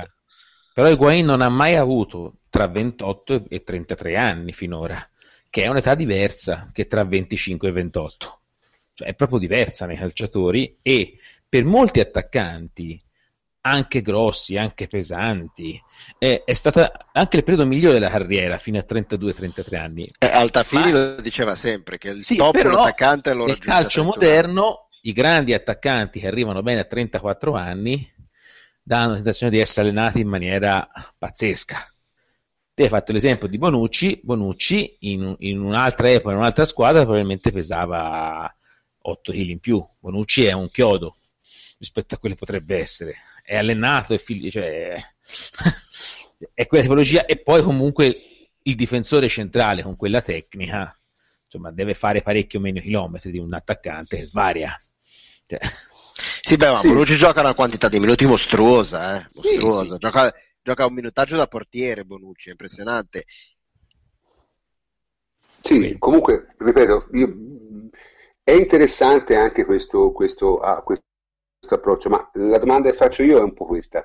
Eh, cioè voi siete tutti convinti che Higuain come attaccante proprio, come, come finalizzatore, come realizzatore di gol alla Juve farà bene? Quello del Real, eh? io voglio essere chiaro, perché il Napoli ave, quest'anno gli aveva fatto un ruolo troppo su misura. Cioè Higuain deve fare quello, quello che fa Lewandowski al, al Bayern. Non so chi è migliore dei due però Lewandowski si è dedicato a far giocare il Bayern in un certo modo. Cioè, e non è detto che segni così tanto. Segna tanto, ma non è che si gira e tira, che, che ha quel modo diciamo, di, di, assorbire le azioni d'attacco. Deve mettere al servizio della Juventus le sue doti che non sono solo quelle di bombe, perché è, un, è uno che protegge molto bene la palla, che apre il gioco, non solo che fa assist, quindi è un attaccante assolutamente completo. Cioè, Higuain è uno che potrebbe giocare alla Totti da falso 9 lo farebbe benissimo, secondo me. Ma e questo è il motivo per cui è, è difficile ipotizzare che non trovi spazio o comunque un, no, no, ma... una sua collocazione anche nella Juve che gioca diversamente, perché io non credo che farà 36 gol, però se dovesse fare... Eh, ma non avrà come... mai un premio per gol alla Juventus. Ma no, ma certo, Juventus, ma... Se ma non... il giorno che si mette a dare i premi ai gol ai giocatori, ma sì, non è necessario che faccia 36 gol per fare una grande stagione, cioè se fa no, no, eh, certo. 20 gol e, e, 10 assist ha fatto una stagione straordinaria e la Juve probabilmente ha ottenuto i risultati massimi che, che poteva sì, ottenere. soprattutto quest'anno. se quei 20 sono, sono, decisivi, perché poi c'è anche questo da dire. Eh beh, certo, certo. Quello. Io sinceramente mh, ho sentito molte obiezioni su Higuain, di cui una, quella è vecchio, non la trovo un'obiezione perché eh, vecchio, allora, gioca bene, gioca male, è un'opinione e ognuno può avere la sua. È tatticamente adeguato o inadeguato, è un'opinione e ognuno può avere la sua. Vecchio è un dato oggettivo e vecchio non lo è perché in questo momento chi sono i centravanti che fanno la differenza nel mondo, a parte Ibrahimovic che è un caso a parte anche come età. Cavani, di lui è Lewandowski. Fe... Suarez. Cavani febbraio 87, Suarez gennaio 87, Lewandowski eh, adesso mi ricordo aprile-maggio comunque 88. Higuain è più vicino a Lewandowski che a Suarez e Cavani perché Higuain è dicembre 87 quindi come si fa a dire Higuain è vecchio se non, non conoscendo i numeri e, come si fa a dire Higuain eh, si romperà se non, non conoscendo i numeri. Cioè, questi sono dati oggettivi. Poi sul resto, sul dire Higuain eh, toppa le finali, e dico, vabbè, eh, Higuain ha giocato le ultime tre finali con la nazionale argentina e viene ricordato per aver sbagliato tre gol eh, che avrebbero dato eh, probabilmente la vittoria alla nazionale argentina in tutti e tre i casi. Ma questa, come ama dire spesso il prof, è aneddotica, non è statistica. È aneddotica, sì. Eh, quello può succedere, può non succedere. Uno vuol considerare di più quelle tre azioni in cui ha condannato l'Argentina perché sono rimaste impresse e perché magari uno stava vedendo quella partita perché era la finale o le 200, 1000, 2000 occasioni che lui ha creato o sfruttato in tutta la sua carriera. Ecco, io razionalmente penso a quelle, non penso alle finali. Sì, ma questo è un atteggiamento sicuramente positivo e giusto e bisognerebbe adottarlo un po' tutti. Personalmente io non sono un grandissimo estimatore di Guain, preferisco altri attaccanti, però tecnicamente Higuain non si discute, nel senso è uno molto molto forte, un grandissimo attaccante, l'ha dimostrato al Napoli, ma soprattutto l'ha dimostrato al Real. Prof, ti hanno fatto posso... un mercato contro contro, cioè, prima Pjanic e poi Higuain. Ma sai, il problema è che i miei gusti Sei sono i miei gusti. di tutti, sì, sì. No, no, perché io non sono uno che si innamora delle proprie idee, nel senso, eh, io ho dei gusti io ho dei gusti, posso preferire un giocatore piuttosto che un altro, però non ho alcuna difficoltà a mettere Higuain un grandissimo attaccante, ci mancherebbe altro, cioè, se dicessi il contrario mi, prenderebbero in giro per, eh, per, anni, perché chiaramente è un grande attaccante. Poi io avrei preferito Benzema, per esempio, dico uno a caso, eh? non quello, perché non è quello che avrei preferito io. Ma eh, ma questo è un gusto mio personale, non è un, un fatto tecnico. Higuain è sicuramente indiscutibile da questo punto di vista. Infatti la maggior parte delle mie obiezioni erano di natura economica, non erano di natura tecnica. Eh, nel caso... Posso aggiungere una cosa sull'età? Certo, ti stavo per, chiam- ti stavo per eh, coinvolgere, Ceco, dici. Ma niente, io eh, questa cosa l'ho trovata, se non mi sbaglio, su Twitter, poi l'ho controllata per una trasmissione che ho fatto un paio di giorni fa, eh, che, allora, Vialli, quando è venuto alla Juve, nel 92, aveva 28 anni, Nedved nel 2001, quando è venuto alla Juve, aveva 29 anni, Zidane, quando è andato al Real nel 2001, sempre aveva 29 anni, e quello più curioso che ho trovato è che Milito, quando è andato all'Inter, che poi di fatto ha fatto vincere la Coppa dei Campioni, aveva 30 anni. Se vuoi prendere non un solo, non solo, ne parlavamo non giusto mai oggi. in Coppa dei Campioni. Esatto. non aveva mai giocato. Eh, lui esordisce in Coppa dei Campioni a 30 anni e fa 6 gol nelle prime 6 partite. Ecco, se vuoi aggiungere un centravanti vecchio, allora quello che l'ho preso in Manchester United, che è il futuro compagno di Pogba, Ibrahimovic ha 34 anni, eh, non, penso che non abbia fatto un tiro nello specchio della porta da marzo più o meno, e quello, eh, se avessimo preso Ibra mi sarei preoccupato un pochettino, cioè 28 anni proprio è, è, nel fiore degli anni per un calciatore. Ha ragione Emilio che la, la gestione sui 5 anni sarà molto importante, però preoccuparsi di età adesso mi sembra un pochettino quantomeno prematuro, ecco, io proprio per quello è l'ultima delle preoccupazioni che avrei, come il fatto di se farà bene o se farà male, perché i giocatori di quella portata che eh, poi hanno fatto male io negli ultimi, insomma, nell'era recente della Juve non me ne ricordo uno, cioè io penso che quando eh, Paratici e Marotta, con chiaramente coadiuvati dagli allenatori, scelgono un giocatore, eh, insomma, di solito lo prendono. Ecco. Io, cioè, mm, Guarda, io... te hai perfettamente ragione. Il problema però è che pur, pur stimando immensamente Marotta e Paratici, soprattutto Paratici per questo aspetto qui, perché le competenze di Marotta sono altre, stimando infinitamente Paratici, a volte però uno non può fare a meno di stimare lo stesso se stesso, nel senso eh, uno ha le sue idee e magari in quel momento divergono le idee di Paratici. È perfettamente normale che alla fine Paratici abbia ragione quasi sempre rispetto a me o rispetto ad altri. Tuttavia uno può anche formulare diciamo, in modo normale e educato dei, dei, dei dubbi che può avere su quel giocatore sono però d'accordo sul fatto che l'età non è uno di questi, questo siamo sicuri, di questo si può dire. Poi l'altra cosa sì. penso sia importante considerare che Allegri ha detto molto chiaramente in quella famosa intervista che ha fatto dopo il campionato che a lui quello che interessa è che gli prendano i giocatori buoni e poi a metterli insieme ci pensa lui. Io, no, io, io, io ho un dubbio di natura più, più, generale, cioè che secondo me il prendere un attaccante di quel tipo lì e di quell'età lì ha un po' chiuso l'orizzonte di questa squadra, ai due anni cioè, sembra una mossa fatta per vincere nei prossimi due anni. Eh, Ma è per quello che parlavo del, che si deve allenare bene, prof. Perché il problema non è dargli 65 milioni i primi due anni, e gli altri tre. Ma magari fra due anni lo vendi, capito?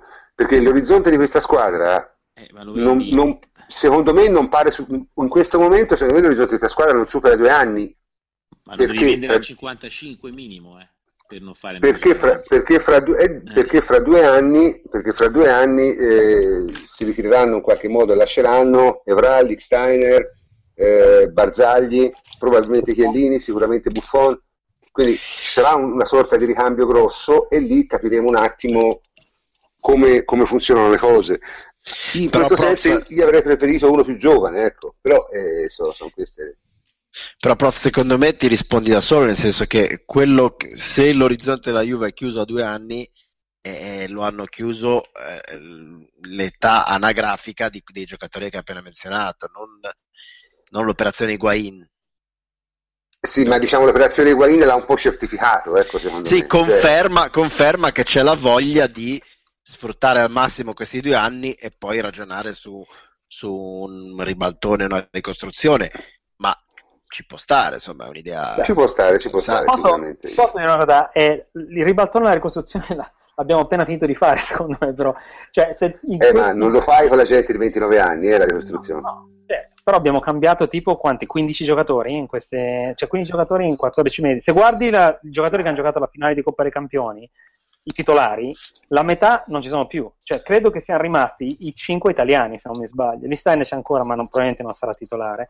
Quindi secondo me la, la, cosa un pochettino scioccante personalmente di questo mercato, e anche di quello prima, non è stato tanto che se n'è andato Morata, che mi ero affezionato, Pogba che è una leggenda ormai, è che veramente abbiamo, cioè, abbiamo cambiato tantissimo in questi due anni e secondo me può darsi che mh, questo trend un pochettino bisogna cominciare ad abituarsi, cioè che veramente il, questi, questi, continui cambi continuano ad arrivare per, anche per come è gestita la Juve, perché la Juve non blinda i giocatori. E questo è un, un, problema, un problema, di altro tipo. E eh, ci porta diciamo in modo abbastanza naturale verso l'ultimo argomento che vogliamo trattare eh, stasera che è appunto il, il, caso Pogba. Ora sul caso Pogba anche lì eh, noi non ne vorremmo parlare come se fosse già venduto perché ovviamente eh, ancora non lo è e qui tra noi c'è ancora qualche giapponese che, che, che Presente. Ah, ecco, ciao Henry. C'è ancora qualche giapponese che, che, che, pensa. Di fatto questo è un, uno di quegli affari che sebbene non ufficiali, insomma, cominciano a assomigliare pericolosamente a cose fatte. Io dico sinceramente una cosa. Allora, eh, a me l'eventuale cessione di Pogba mi dispiace per un solo fattore che è un giocatore che mi piace tantissimo vedere giocare e ero felice che giocasse nella Juventus. Non penso però né che un'eventuale cessione di Pogba possa inficiare il mercato fantastico che ha fatto la Juve quest'anno, al di là di tutto, per tante ragioni, e non penso che la Juventus al posto di eh, Pogba prenda Bertolacci. Ecco, questo è una cosa che mi, il che mi fa pensare che comunque la Juventus di quest'anno, che è nettamente più forte dell'anno scorso, continua a essere più forte parecchio anche dopo la cessione di Pogba. Questa è la mia impressione. Rimane il fatto che la cessione di Pogba ha altri risvolti eh, che non sono solo quelli tecnici, eh, sono anche risvolti di tipo eh, mediatico. Non so, credo che Antonio, Antonio ne volesse parlare di questo. Antonio, ci sei? Sì, eccomi, eccomi. Ehm, dici pure quello che ci volevi dire. Ma da, da, dove cominciamo? Dall'aspetto trollata o dal, direttamente da... Comincia da dove vuoi e noi ti seguiamo. Allora, guardate, sulla trollata, tanto è la, l'argomento del giorno. Eh, mettiamola così, eh, il video che è circolato oggi, che è quello con il cartellone del Manchester United e la scritta bla eh, sovraimpressa, eh, è stato girato, o almeno eh, lo sono state le parti con Pogba, eh, a maggio scorso, come una serie di altri spot della, dell'Adidas, della serie First Never Follows. Lo si evince chiaramente dalla pettinatura che è identica di Pogba ehm, al, identica al primo video della serie che è uscito appunto a maggio. Eh, ecco, probabilmente... precisiamo che Pogba, Pogba, cambia pettinatura come noi cambiamo i calzini, quindi il fatto eh, che sia la stessa... cambiate già 15 nel frattempo. Eh. Eh, probabilmente l'intero... Antonio, Antonio, Antonio devi alzare il volume, mi dicono. Eh, ho capito, uh, pro- proverò. O, o, alzare la voce almeno. Prova ad alzare la voce, prova ad alzare la voce. Eh, probabilmente, dicevo, l'intera trollata quindi era semi-programmata, cioè secondo me il tentativo da parte di, dell'Adidas, e questo ehm, è stato anche in realtà spiegato eh, dalla Adidas stessa con eh, un comunicato nel quale appunto annunciava questa iniziativa commerciale che avrebbe co- coinvolto eh, i principali calciatori dei, dei sei club eh, più importanti sponsorizzati dall'Adidas. Eh, e dicevo, eh, l'intero meccanismo secondo me era programmato ovvero ehm, si ehm, voleva giocare nei confronti di Pogba con tutte queste voci di mercato che ehm, lo riguardavano. Il messaggio della, ehm, della pubblicità dell'Adidas era che a prescindere dalle voci di mercato, a prescindere da tutto ciò che si dice fuori dal campo, poi in realtà i calciatori è sul campo che devono farsi valere eh, questo al netto di tutte le chiacchiere. Ecco, questa è secondo me la pensata dell'Adidas e probabilmente in questa ambiguità che era già programmata da maggio, eh, la Adidas stessa, ma anche Pogba, eh, ci hanno giocato un po'. Eh, l'hanno fatto perché eh, vedi eh, alcuni segnali due settimane fa, ad esempio ehm, Pogba su Instagram, che è il suo eh, social di riferimento, eh, ha postato una pettinatura con un baffo bianco e un baffo nero e il resto dei capelli erano bianchi a contrasto col colore della pelle che era nero. Quindi ci ha giocato, eh, ci ha giocato anche quando ha postato uh, un, una foto Instagram dove assieme al suo procuratore, a Raiola, diceva che loro non parlavano eh, dicendo così tutto, no? non, eh, e quindi anche questo era un'informazione, una trollata. We say all by say nothing at all. Esatto, esatto, sì, sì. Eh, dicevano tutto non dicendo nulla. Eh, ci ha giocato quando ha pubblicato una foto in bianco e nero con, uh, ricorderete, l'auto bianco-nera e i colori rossi del cappellino, eccetera, che, delle scarpe che erano gli unici visibili, quindi sempre con questa ambiguità. Ci ha giocato ancora una volta sempre Pogba eh, quando eh, ad esempio, se vedete la foto profilo Instagram, che non è molto antica, è piuttosto recente, indossa una maglia bianco-nera.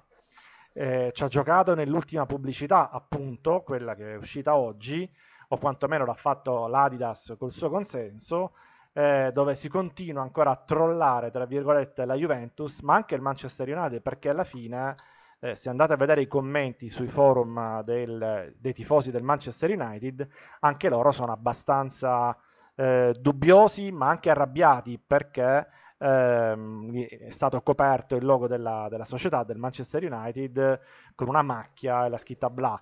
Quindi, diciamo così, ci ha giocato tutta l'estate Pogba. Lui e eh, Antonio, scusa, scusa. Sì. Antonio, non dimenticare il tweet di Raiola anche, c'è anche Raiola che ci ha giocato dicendo bla bla bla, sì, sì, come no. Esatto. Eh, diciamo che era tutto concordato, tutto fa parte di una operazione commerciale concordata con l'Adidas. Io non so se fosse concordato anche il passaggio al Manchester United da tempo, non ne ho idea, ma sicuramente è stato sfruttato, secondo me, in corsa per eh, trasformare questa che doveva essere un messaggio generico, cioè le tante offerte ricevute da, da Pogba, in eh, questo giocare tra Juventus e Arsenal, che devo dire non è stato secondo me elegantissimo. Poi, per carità, l'Adidas è libera di fare quello che vuole e eh, Pogba pure, tra parentesi, Pogba lo fa senza eh, non dico il consenso, ma questa non è certamente, diciamola così, un'operazione commerciale che ha riguardato in prima persona la Juventus. Non ne sanno nulla e la stanno subendo, ecco, diciamolo in questi termini. Quindi eh, un'opinione uno se la può fare, ovviamente, libero di farsela, ci può rimanere male, la può trovare una cafonata, io sono più sulla cafonata, però voglio dire, eh, è, questo è un aspetto diciamo sulla trollata che riguarda l'estate di Pogba. Poi ci sono argomenti, se vogliamo, più riguardanti la scelta eh, eventuale, facciamo sempre i giapponesi, di, di Pogba. Cioè, eh, la vera domanda è a questo punto, chiedo anche il vostro intervento, perché Pogba ha scelto il Manchester United? Me lo sono domandato, eh, poi senti, sentirò la vostra, ma vi dico, vi dico subito la mia. Uno dei motivi certamente eh, è eh, dovuto alla, eh, non scopro nulla di nuovo, però all'esposizione mediatica eh, del brand del Manchester United e soprattutto in combinazione con quello della Premier League, che in questo momento è un campionato che eh, in quanto a visibilità eh, eh, nel mondo vale la Champions League. Quindi ehm, è chiaro che... Eh, se non di più. Se non, se, di, non di più. se non di più. Quindi sicuramente vale tre volte la Serie A, ecco, se facciamo un confronto. Quindi ehm, è chiaro che eh, una delle obiezioni che ho letto tutto oggi è, eh, la capisco, eh, dal punto di vista sportivo mi viene detto ma come si fa a preferire una squadra come il Manchester United alla Juventus, soprattutto quest'anno, soprattutto quando la Juventus ha una formazione così forte sulla carta, pronta a puntare davvero dopo tanto tempo alla Champions League per vincerla è chiaro che se si eh, valuta eh, dal solo lato sportivo questa e soprattutto nel breve periodo, cioè da qui a un anno, questa operazione non ha senso. Eh, lo diciamo tranquillamente, cioè lo dico tranquillamente, se la si valuta con questi parametri, che però non sono gli unici e sicuramente non sono quelli che eh, ha eventualmente utilizzato Pogba.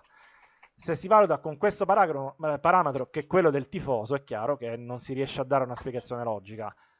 Però non è probabilmente il parametro che è stato scelto da, dal giocatore, perché il giocatore sicuramente ha fatto un ragionamento più di carriera, cioè ehm, evidentemente è maturata eh, l'idea di eh, fare uno step decisivo, cioè dalla Juventus ad un'altra società, ad un altro contesto eh, migliore evidentemente dal suo punto di vista della Juventus, lui si è, eh, si è trovato davanti a delle scelte e la scelta del Manchester United, che è la squadra con più brand, con più eh, potenziale commerciale al mondo, ehm, nel campionato più eh, ricco e ehm, che ti espone di più eh, mediaticamente al mondo, è certamente una scelta che ci può stare. Ecco, eh, al di là del fatto che poi possa piacere o meno la formazione del Manchester United, che possa piacere o meno Mourinho, che possa piacere o meno il ruolo di mediano davanti alla difesa che probabilmente andrà a interpretare.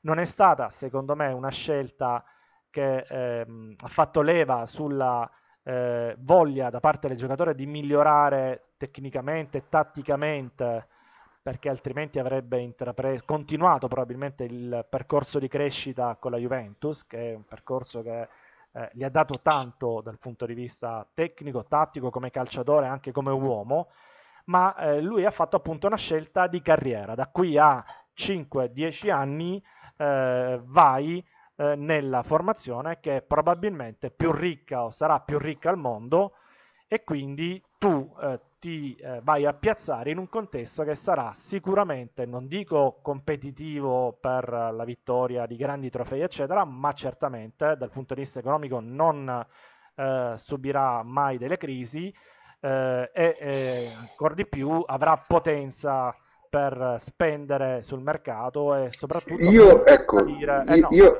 è chiaro non ho la, non c'ho la, la bacchetta magica non prevedo no. nulla però voglio dire lato calciatore sicuramente il ragionamento sarà stato questo anche perché Raiola ce ne ha portati tre eh, in quel contesto quindi non credo che lo ritenga un contesto non competitivo a medio termine, altrimenti non avrebbe fatto quelle operazioni. Sicuramente è considerato da Raiola e quindi anche da, da Pogba come un, una delle squadre in questo momento nel quale investire l- per la tua carriera.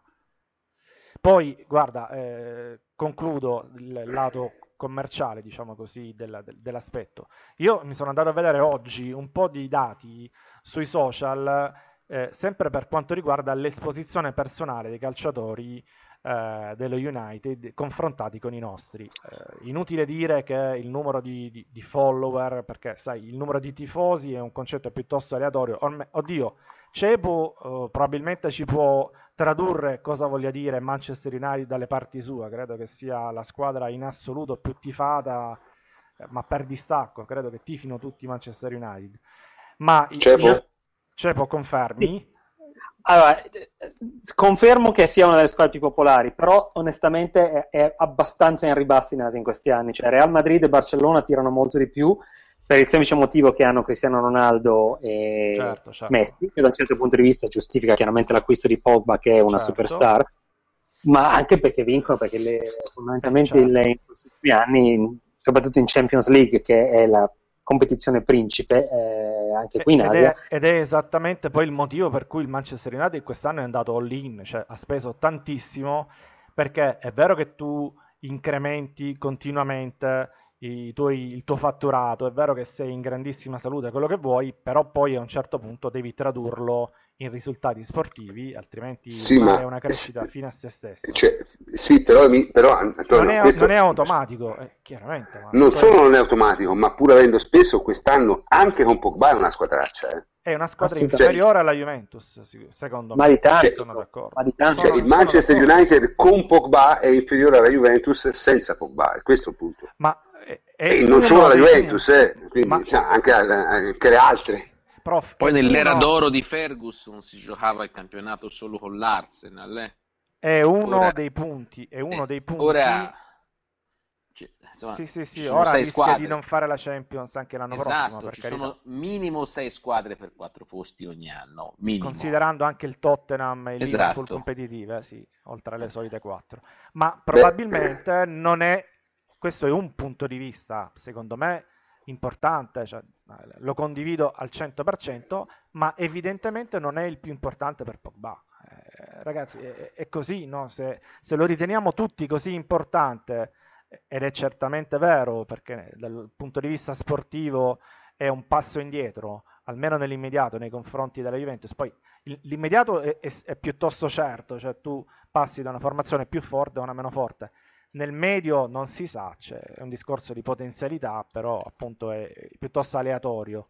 Eh, ma no, io, io temo, non, io ha, temo non che pesato, questa... non ha pesato così tanto come ci aspettavamo, probabilmente da qui può nascere la delusione di qualcuno di noi. Eh, perché altrimenti non, non, si spiega questa operazione. Quindi si può spiegare da altri punti di vista, appunto commerciale, quello che vi stavo dicendo. Se voi vedete l'esposizione dei calciatori sui social eh, per quanto riguarda contratti di, eh, di sponsorizzazioni tecniche personali, è chiaro che lì è un altro mondo rispetto all'Italia. Eh, c'è Rooney che ha 46 milioni complessivi di follower nei suoi social, eh, ci sono altri 5 giocatori del Manchester United che hanno un'esposizione mediatica superiore a quella di Pogba, nonostante Pogba sia lanciatissimo in questo momento. Più di così in Italia e alla Juve probabilmente non può essere. Quindi probabilmente, ripeto, nella sua valutazione di eh, trasferimento, di, di destinazione favorita, questo ha pesato e deve aver pesato terribilmente tanto. Sì, è, è, una conclusione per certi versi abbastanza deludente, eh, perché mh, mm, eh, ma, eh... onestamente eh, nello sport diciamo, il fattore sportivo dovrebbe, dovrebbe prevalere quasi sempre. Eh, invece, invece, nel calcio eh, è, purtroppo... è una delusione, prof, eh, diciamola com'è, è una delusione, ci aspettavamo probabilmente un Pogba diverso, ne, credo che nessuno di noi si sarebbe, come dire risentito no? o comunque avrebbe trovato da ridire su una destinazione Real Madrid, Barcellona, Bayern Monaco di Pogba perché dice io sono il calciatore più forte in questo momento tra i più forti del mondo, voglio andare a giocarmela nella squadra dei più forti del mondo per vincere tutto. Quello dal punto di vista sportivo è il processo logico mentale che tutti noi eh, immaginiamo facciano i calciatori, ma evidentemente non, non funziona così per tutti. Eh, questo secondo me, se posso intervenire, è no, perché mh, Pogba, a, mio avviso, non ha ancora la percezione di quello che è lui sul campo, perché io to- poi torno sempre a parlare del campo. Eh, mh, io credo che lui sia un giocatore eh, ancora che abbia ancora molti margini di miglioramento, che sia un giocatore che debba ancora riuscire ad esprimere tutto il suo potenziale. Per carità, resta un giocatore divino in questo momento, cioè, soprattutto in Italia ha sempre fatto la differenza e non solo.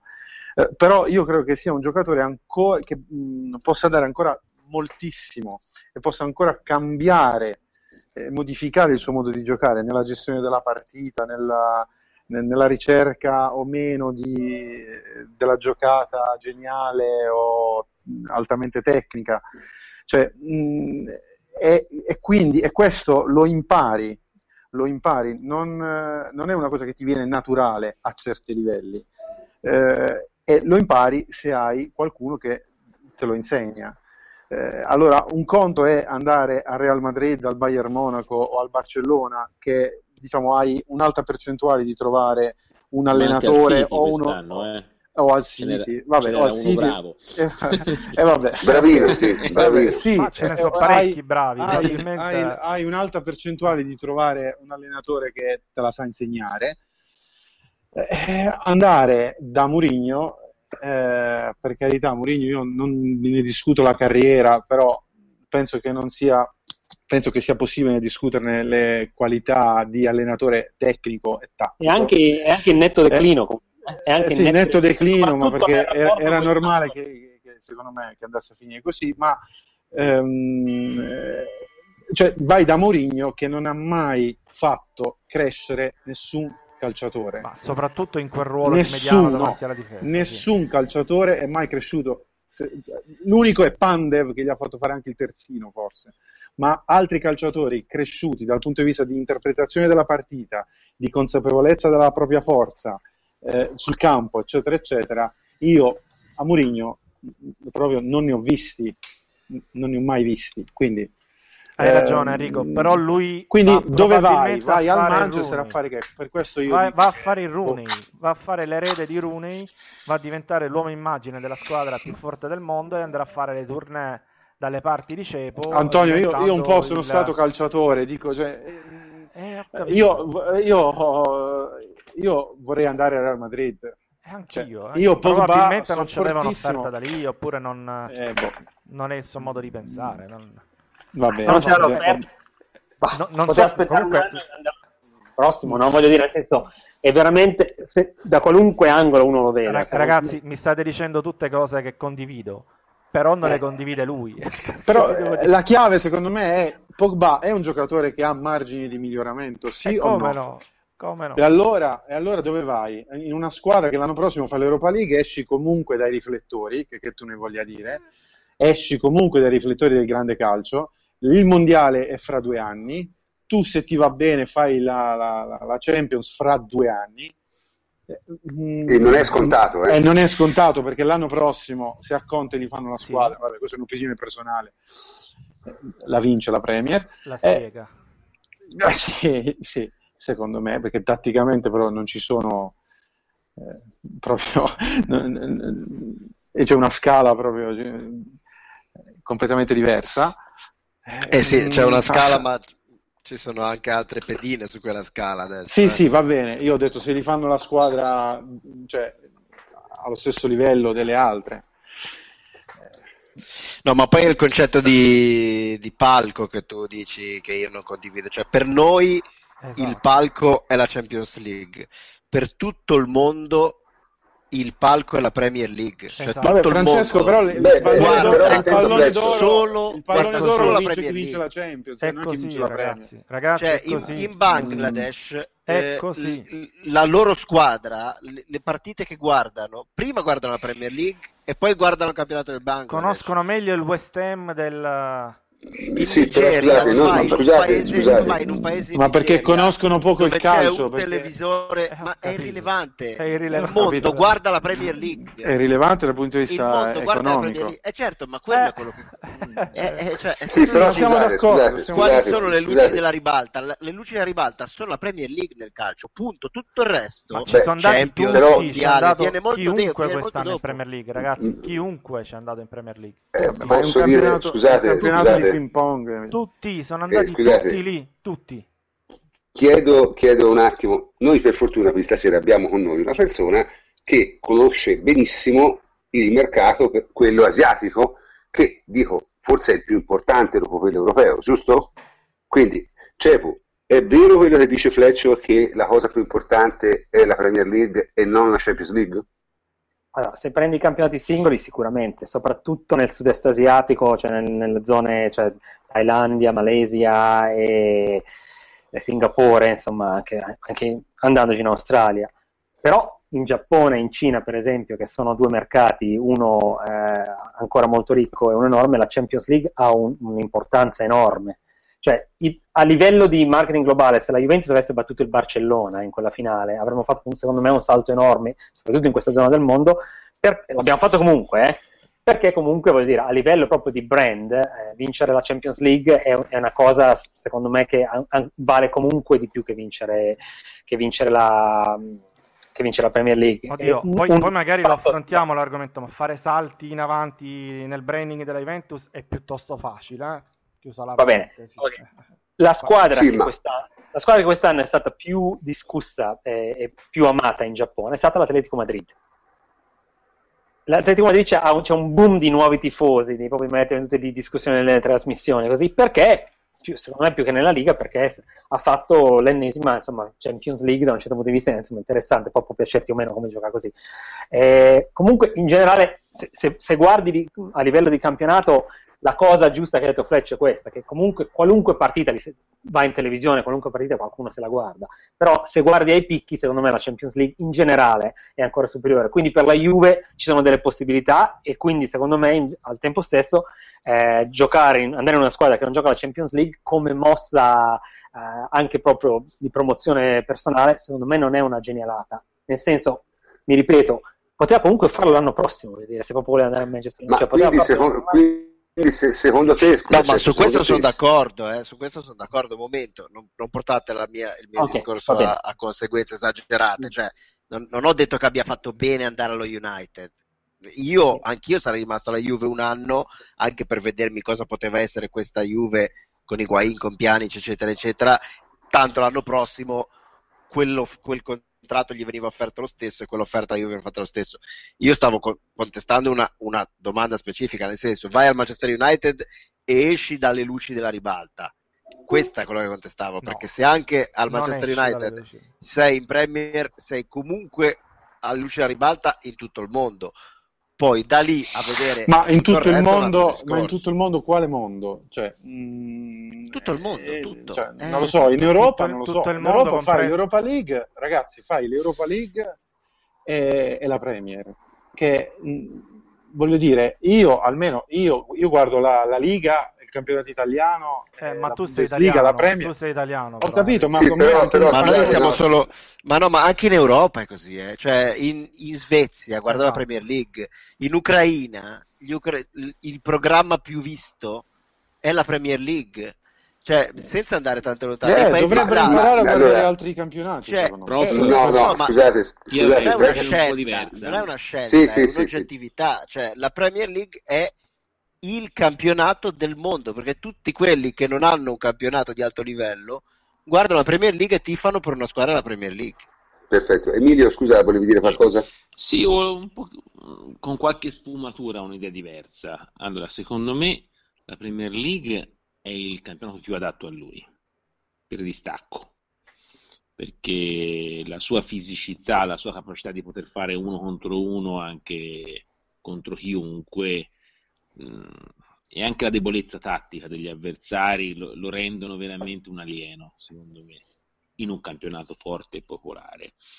E quello che veramente mi, mi stupisce è la sua reazione, sì, forse di orgoglio, nel tornare in una squadra dove c'è ancora il vecchio guru, comunque come dirigente, che lo veramente sottovalutò in una maniera clamorosa. Perché comunque lui, lui l'ultimo anno, cioè io la Premier League eh, me la ricordo, l'ultimo anno di Pogba nelle giovanili, chiaramente del Manchester United, fu caratterizzato da, doveva essere la prima riserva di centrocampo, si infortunò Kerrick e la prima mossa fu mettere Giggs a 39 anni a fare il mediano. Quando Giggs non ne aveva più, richiamarono Scholes dalla pensione. Cioè, una società 40, che fa questo... Eh? 40, sì, credo. Sì, va bene. Ah, richiamarono... Cioè, Scholes dalla pensione. Che è una cosa che normalmente non si fa, che forse noi dovevamo fare con Nedved probabilmente, ma normalmente è una cosa che è come dire non abbiamo nessuno. Ecco, tornare da questi sì, un, potrebbe essere una sottile vendetta e farsi strapagare, però è anche veramente l'ambiente che ti ha cons- lasciare l'ambiente che ha creduto di più in te per andare in quello che ha creduto di meno in te. Cioè... Ma c'è anche il contrario, se mm, vuoi, eh. cioè, è inspiegabile anche il lato sì. Manchester United da questo punto di vista, perché tu perdi un giocatore a zero per colpa tua, non perché te l'abbiano shippato. Ma lì diciamo potrebbe essere... E poi ci spendi 130 il superomismo di Il superomismo di Mourinho rispetto a Ferguson. Ti fa vedere quanto sei stato rincoglionito. Nella Juventus cioè, una cosa del genere non sarebbe eh, successa mai a prescindere so, però, dalle cifre, mai.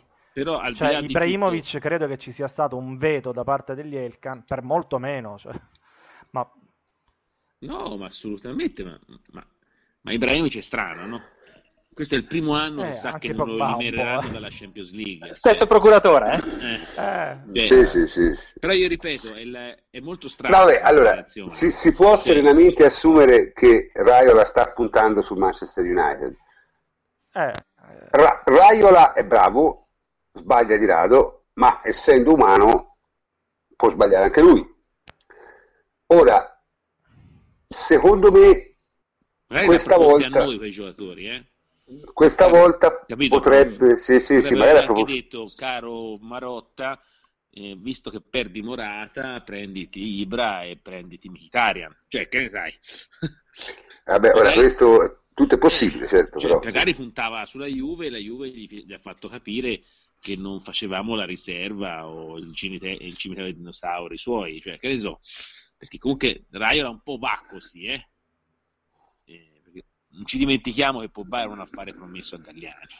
Cioè, noi un po' si è preso di luce riflessa perché capì in tempo, prima ancora che perdesse il campionato il Milan, che, che il Milan non era più la società su cui puntare.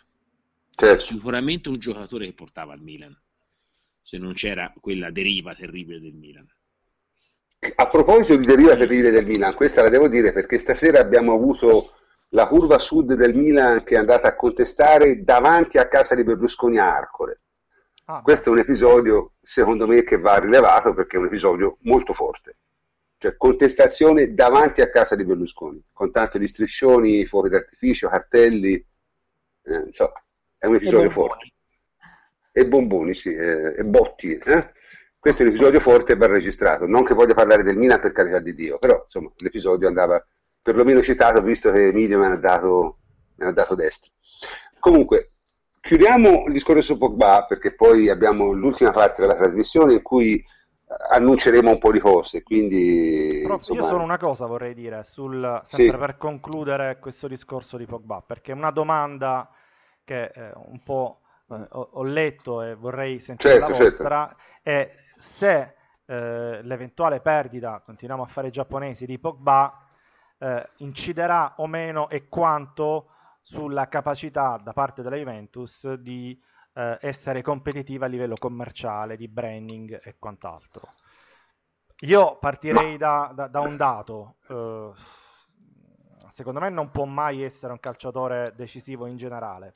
Però la, la, la, situazione della Juventus è da questo punto di vista piuttosto complicata, nel senso che secondo il rapporto dell'OIT, l'ultimo che eh, è stato pubblicato. Deloitte, sì. Deloitte, Deloitte. Eh, I ricavi commerciali della Juventus ammonterebbero Deloitte. nel 2015 a 73,5 milioni di euro, che per carità sono in crescita e eh, è prevista un'ulteriore crescita nel prossimo esercizio, ma per mettere le cose in prospettiva sono inferiori a quelli del Milan, che in Italia è primo con poco meno di 100 milioni di euro, 97 qualcosa. Eh, questo secondo me è in assoluto, perché poi si è parlato tanto di plusvalenze, di mercato quest'anno, di capacità di fuoco, di potersi permettere o meno Higuain o chi per lui.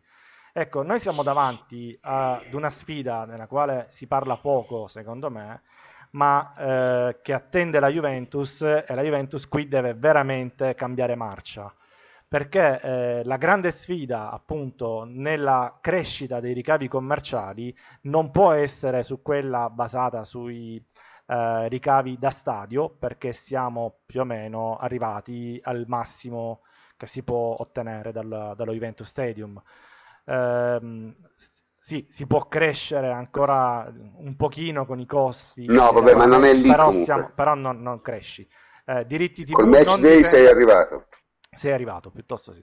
Eh, con ehm, i diritti di broadcasting non dipende da te, primo, quindi non è una cosa che puoi aumentare o meno. Quelli legati alla Champions dipendono dai risultati sportivi e quindi è sempre pericoloso farne, farci grosso affidamento.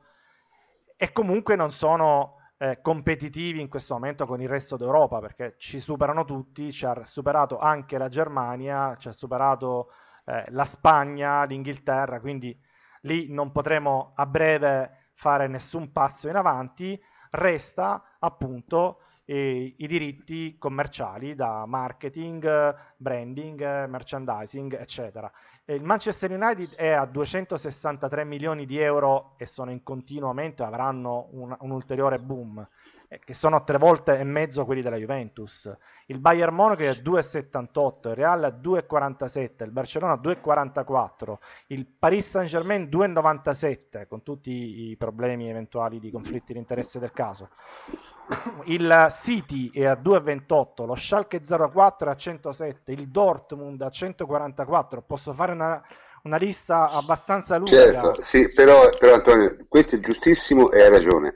Però secondo me con, con Pogba non c'entra assolutamente nulla. Ni, Nel senso, ni, no, no, no, ni, no, allora, no, no. Allora, allora il problema del non, c'entra, non c'entra a livello assoluto perché il Milan ti dimostra che pur non avendo nessun Pogba, anzi avendo una squadra disastrata, comunque riesce a lavorare molto meglio di te.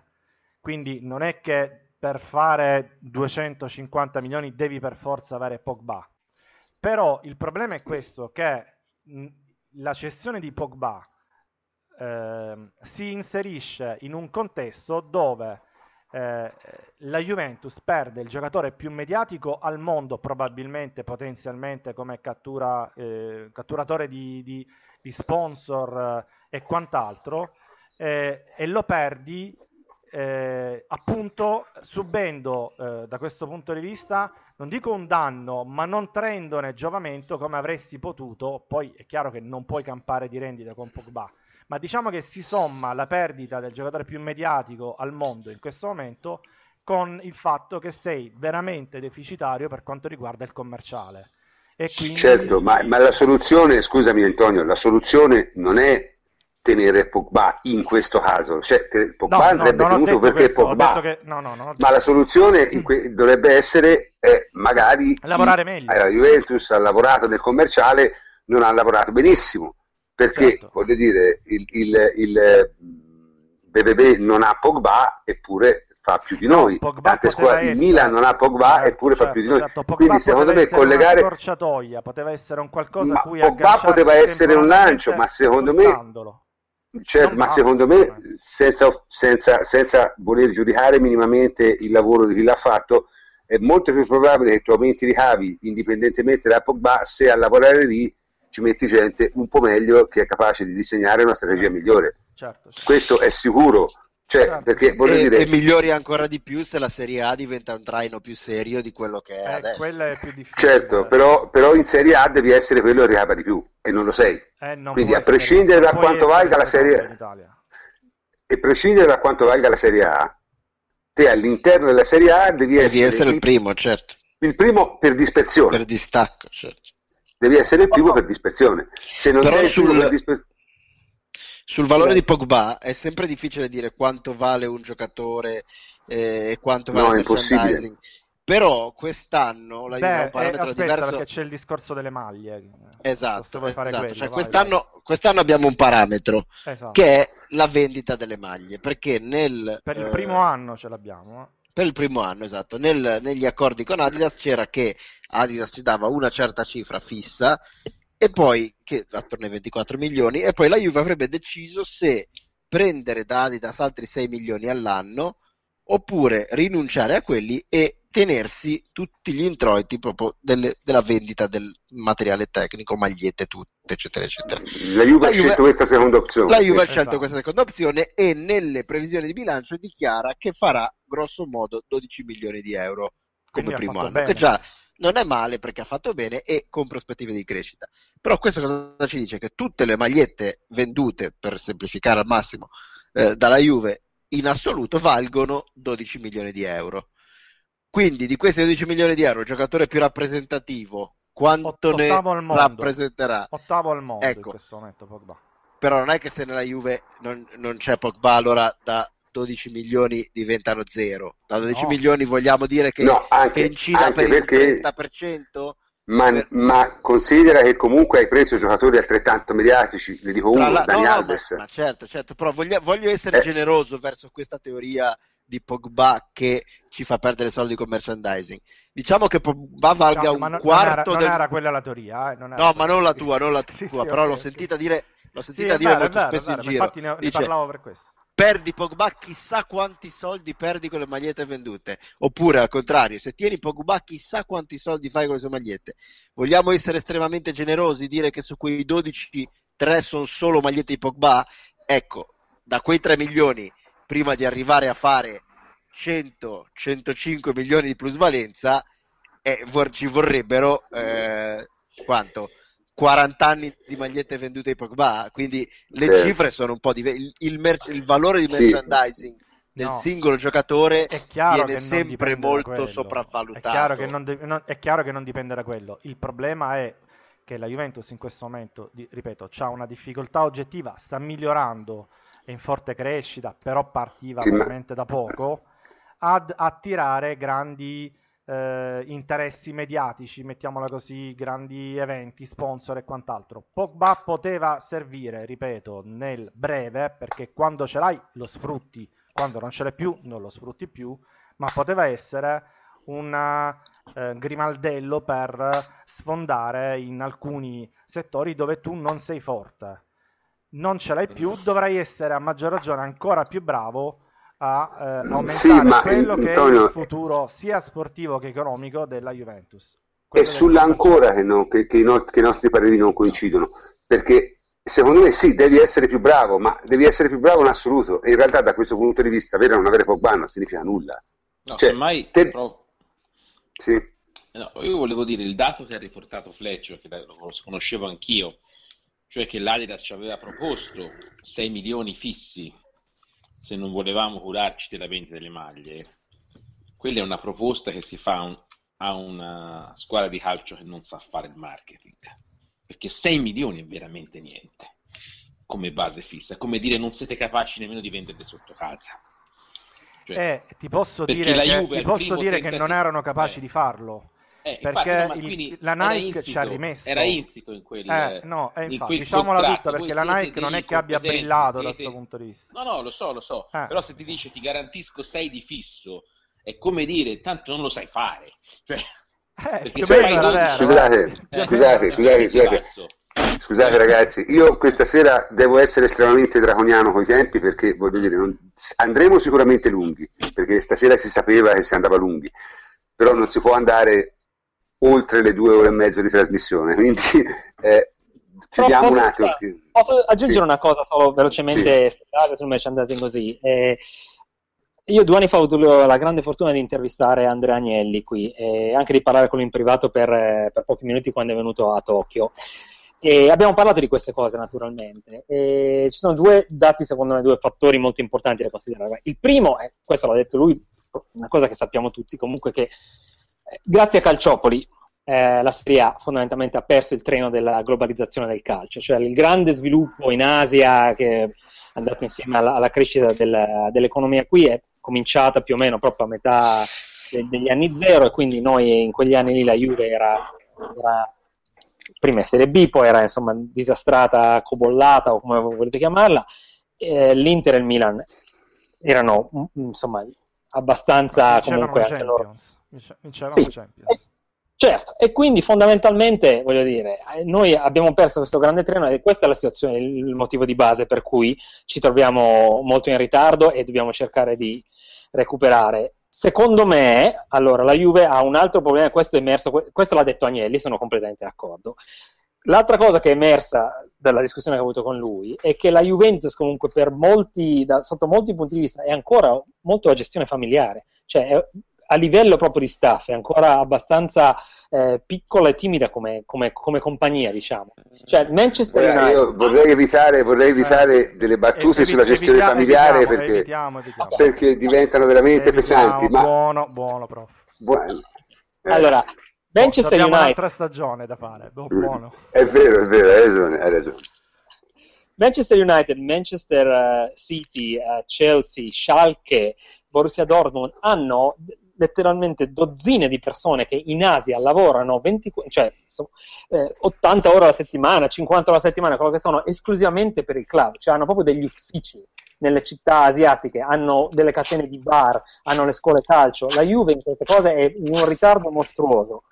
L'unico modo, secondo me, per risolvere questo gap, che però non è una cosa assolutamente semplice, è prendere dei giocatori asiatici perché il motivo per cui il Borussia Dortmund è popolare in Asia è perché appunto aveva Kagawa, poi è coreani, il Manchester United ha avuto Park, ha preso Kagawa, questa è in assoluto la cosa che, eh, che potrebbe veramente dare il colpo in questi mercati.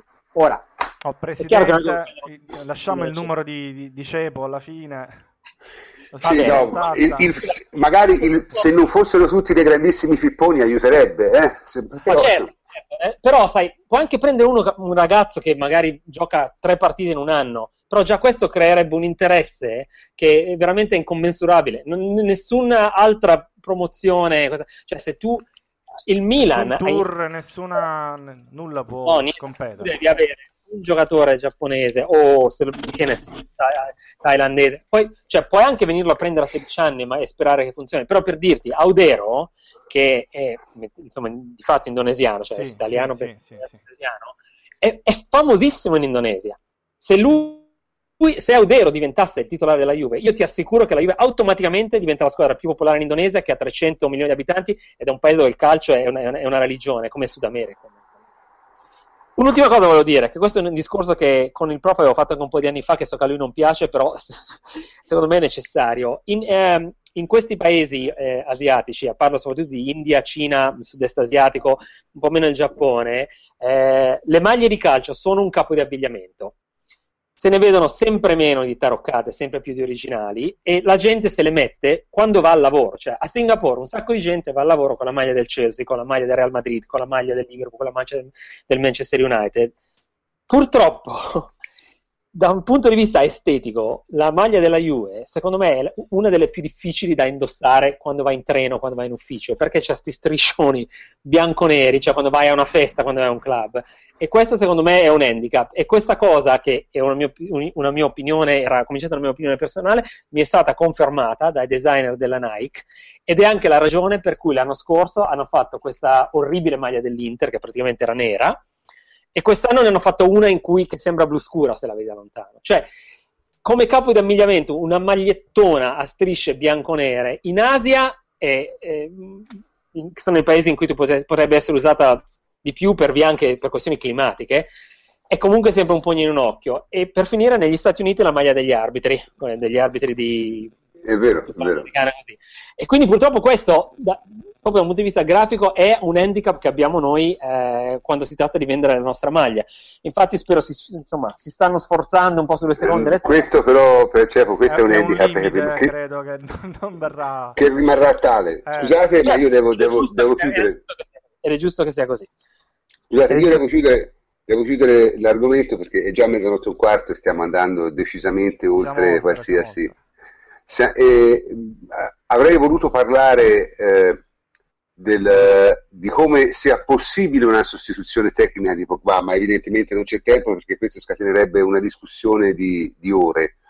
e quindi non lo faremo, lo faremo semmai quando ritorneremo. Come abbiamo detto, eh, questo è il season finale, cioè l'ultima puntata di quest'anno. Dopo eh, questa puntata qui faremo tre settimane di eh, riposo, diciamo, io per esempio andrò in ferie, e ricominceremo il 25 di agosto, ovvero il giovedì successivo alla prima giornata di campionato. Eh, quale sarà la grandissima novità?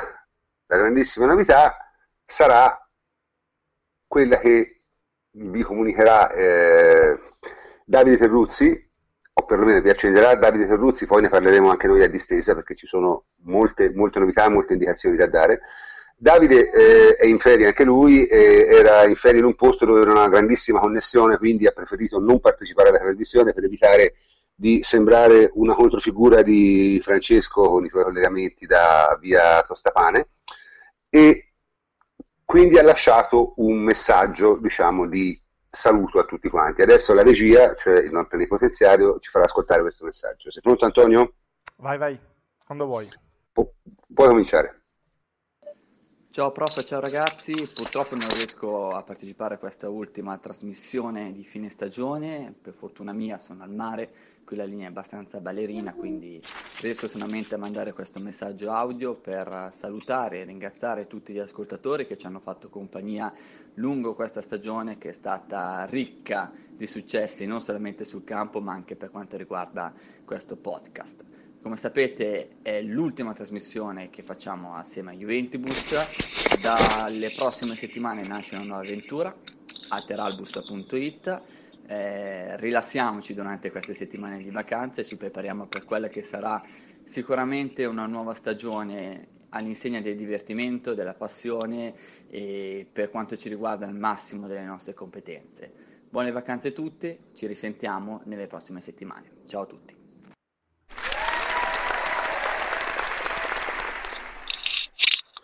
Ok, siamo di nuovo in diretta, eh, giusto Antonio? Sì, sì, vai. Perfetto, allora avete sentito eh, che cosa ha comunicato eh, Davide? La grande novità sarà che eh, non ricominceremo eh, a trasmettere da Juventibus, in altre parole tutto lo staff di eh, JVTB Radio, che ovviamente non si chiamerà più JVTB Radio, si distaccherà e aprirà un progetto suo. Questo progetto suo ha un nome un po' particolare, Ateralbus. Ateralbus in latino vuol dire bianco-nero e ci sono tutta una serie di, di, di informazioni che noi bisogna darvi e che il plenipotenziario Antonio Corsa eh, vi darà. Poi parleremo anche un attimo di, di quali sono diciamo, gli scopi di questo progetto e quali sono eh, i, quello che vogliamo fare. Insomma. Antonio, se vuoi cominciare. Sì, allora guarda, eh, hai già anticipato tu, dalla prossima stagione, ovvero dal 25 di agosto, quindi il giovedì eh, successivo alla prima giornata di campionato, ehm, partiremo con questo progetto indipendente che si appoggerà appunto su www.alteralbus.it e io vi invito ad andare lì, eh, ve lo stiamo ripetendo così vi segnate il nome se non l'avete già fatto. Ehm, quindi vi invito ad andare lì perché lì troverete tutte le informazioni eh, sulla prossima stagione, sullo staff eh, che farà parte di questo progetto. Piccolo spoiler, siamo quelli della radio. Eh, sui social che eh, utilizzeremo e quindi eh, per restare in contatto e per darvi le ultime informazioni e poi appunto sulla data di lancio effettiva del sito che conterrà anche dei, degli articoli e quindi eh, degli approfondimenti, ma magari poi ve ne parla il prof, del taglio che daremo e di quant'altro, e la data di lancio sarà il 21 di agosto, domenica 21 agosto, la giornata successiva, immediatamente successiva, eh, da quanto ci pare eh, di aver capito, alla prima partita eh, di campionato della Juventus che dovrebbe essere il anticipo serale del sabato, sabato 20, 20 sì. agosto eh, alle 20.30. Eh, quindi eh, vi rimando per, perciò lì su ateralbus.it per tutte le informazioni anche future.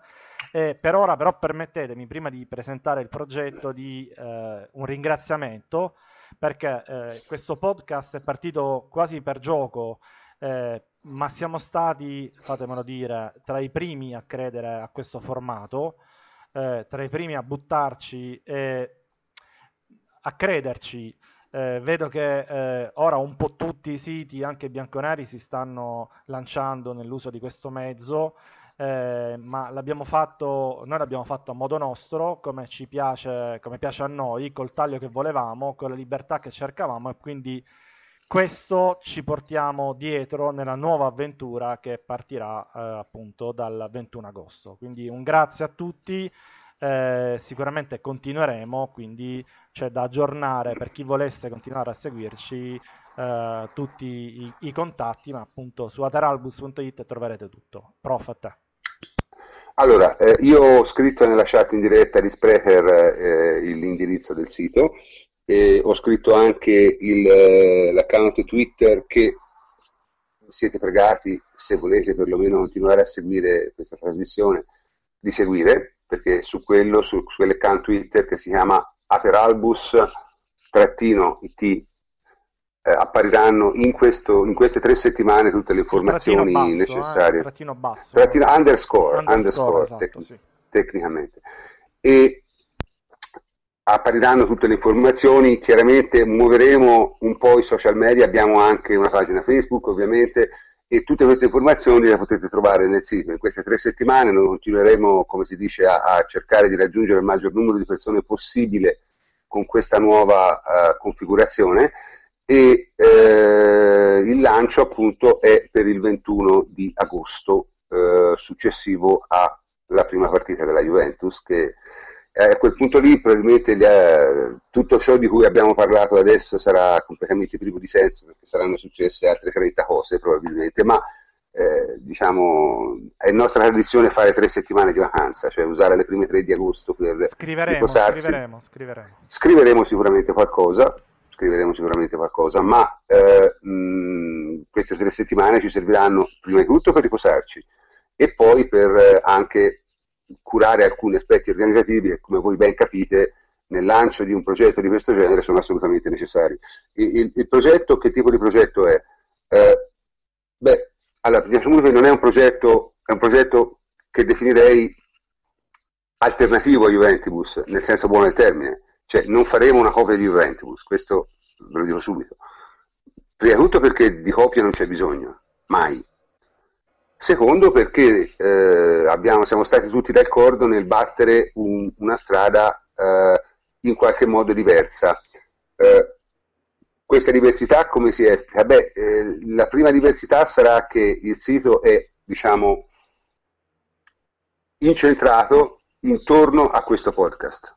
Cioè quello che noi faremo principalmente sarà di affrontare argomenti che poi affronteremo nel podcast.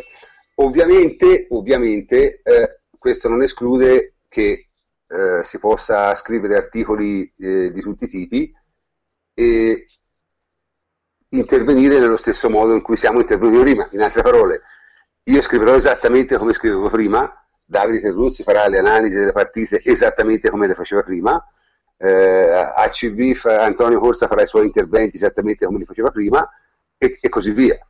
Quindi sarà tutto esattamente uguale a prima, solo in un contesto eh, lievemente diverso, in cui diciamo, si cerca di usare meno notizie, meno cose notiziabili e, e, più approfondimenti, più analisi, più opinioni.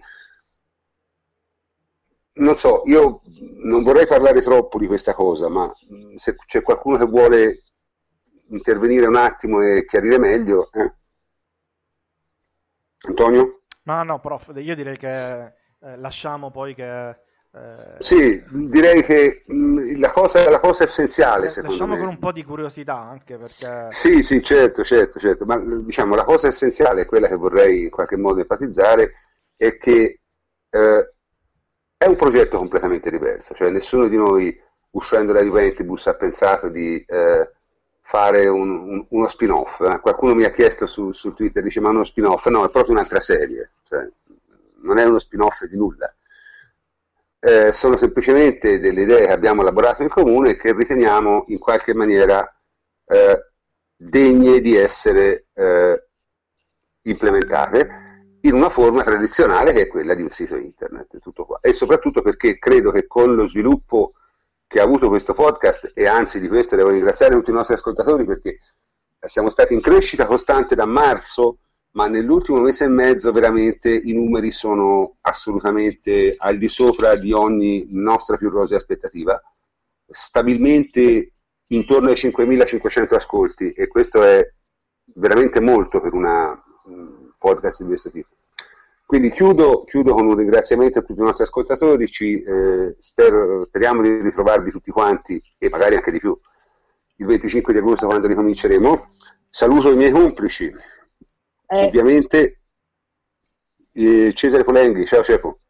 Ciao, e se, se posso permettermi, eh, sì, sì. io volevo a nome degli ascoltatori ringraziarvi perché io sono uno dei vostri, delle vostre migliaia di ascoltatori, non so eh, sono sicuro che ci sono altri sparsi per, per il mondo. Sì, sì, la, vostra, la vostra trasmissione è una delle mie gioie settimanali, cioè io di solito quando me la scarico quando mi sveglio il, il venerdì mattina e eh, prendo la, la metropolitana qui a Tokyo per andare a lavorare e il vostro gong, diciamo, mi aiuta a cominciare a vedere la partita, senza poi parlare del fatto che naturalmente vi plagio, rubo le vostre idee nelle mie trasmissioni. E Lavoriamo per il sociale e per te. Ma voi comunque non lo scoprirete mai perché lo faccio in giapponese, quindi... Bene, ah. bene. La spero bene. Grazie, veramente grazie di cuore. E... Ci abbiamo un avvocato però, eh, ti avviso. In bo... in bocca al lupo, bocca... Ah, scusa, un solo grave problema di questa trasmissione, che è solo una volta alla settimana. Cioè dovreste fare almeno due volte alla settimana. Non so cioè, cosa ne pensate. Abbiamo, abbiamo, tutti una vita, eh? cioè, questo è il vero problema. Però, eh, però qualcosa vabbè. ci inventeremo, qualcosa ci mm. inventeremo, qualcosa ci inventeremo. Sì, ma non, non, non allarghiamoci. No, diciamo no, no, qualcosa ci inventeremo. Un bello special dopo partita. Faremo diventare più interattivo il prof, lo faremo diventare più sì. social. Forza ragazzi, grazie. Ciao Cepo. Allora, continuando nei saluti, saluto, saluto Enrico. Ciao Enrico.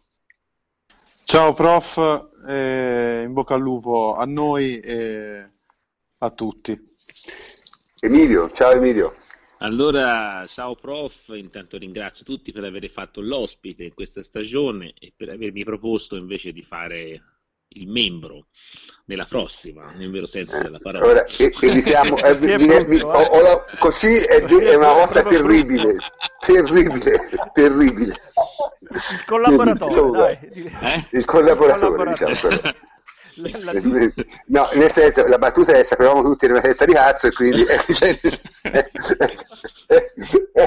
Viviamo male questa stagione. Sì, malissimo, malissimo. Siamo stanchi, dobbiamo andare in ferie. Ciao Emilio. Ciao. Francesco, ciao Francesco. Ciao anche a te, buonanotte a tutti. E infine il plenipotenziario Antonio Corsa. Buonanotte. Ciao Antonio. Ci vediamo l'anno prossimo, sportivo. Eh sì, allora, io sono il professor Cantor e ci vediamo tra tre settimane. Buonanotte a tutti.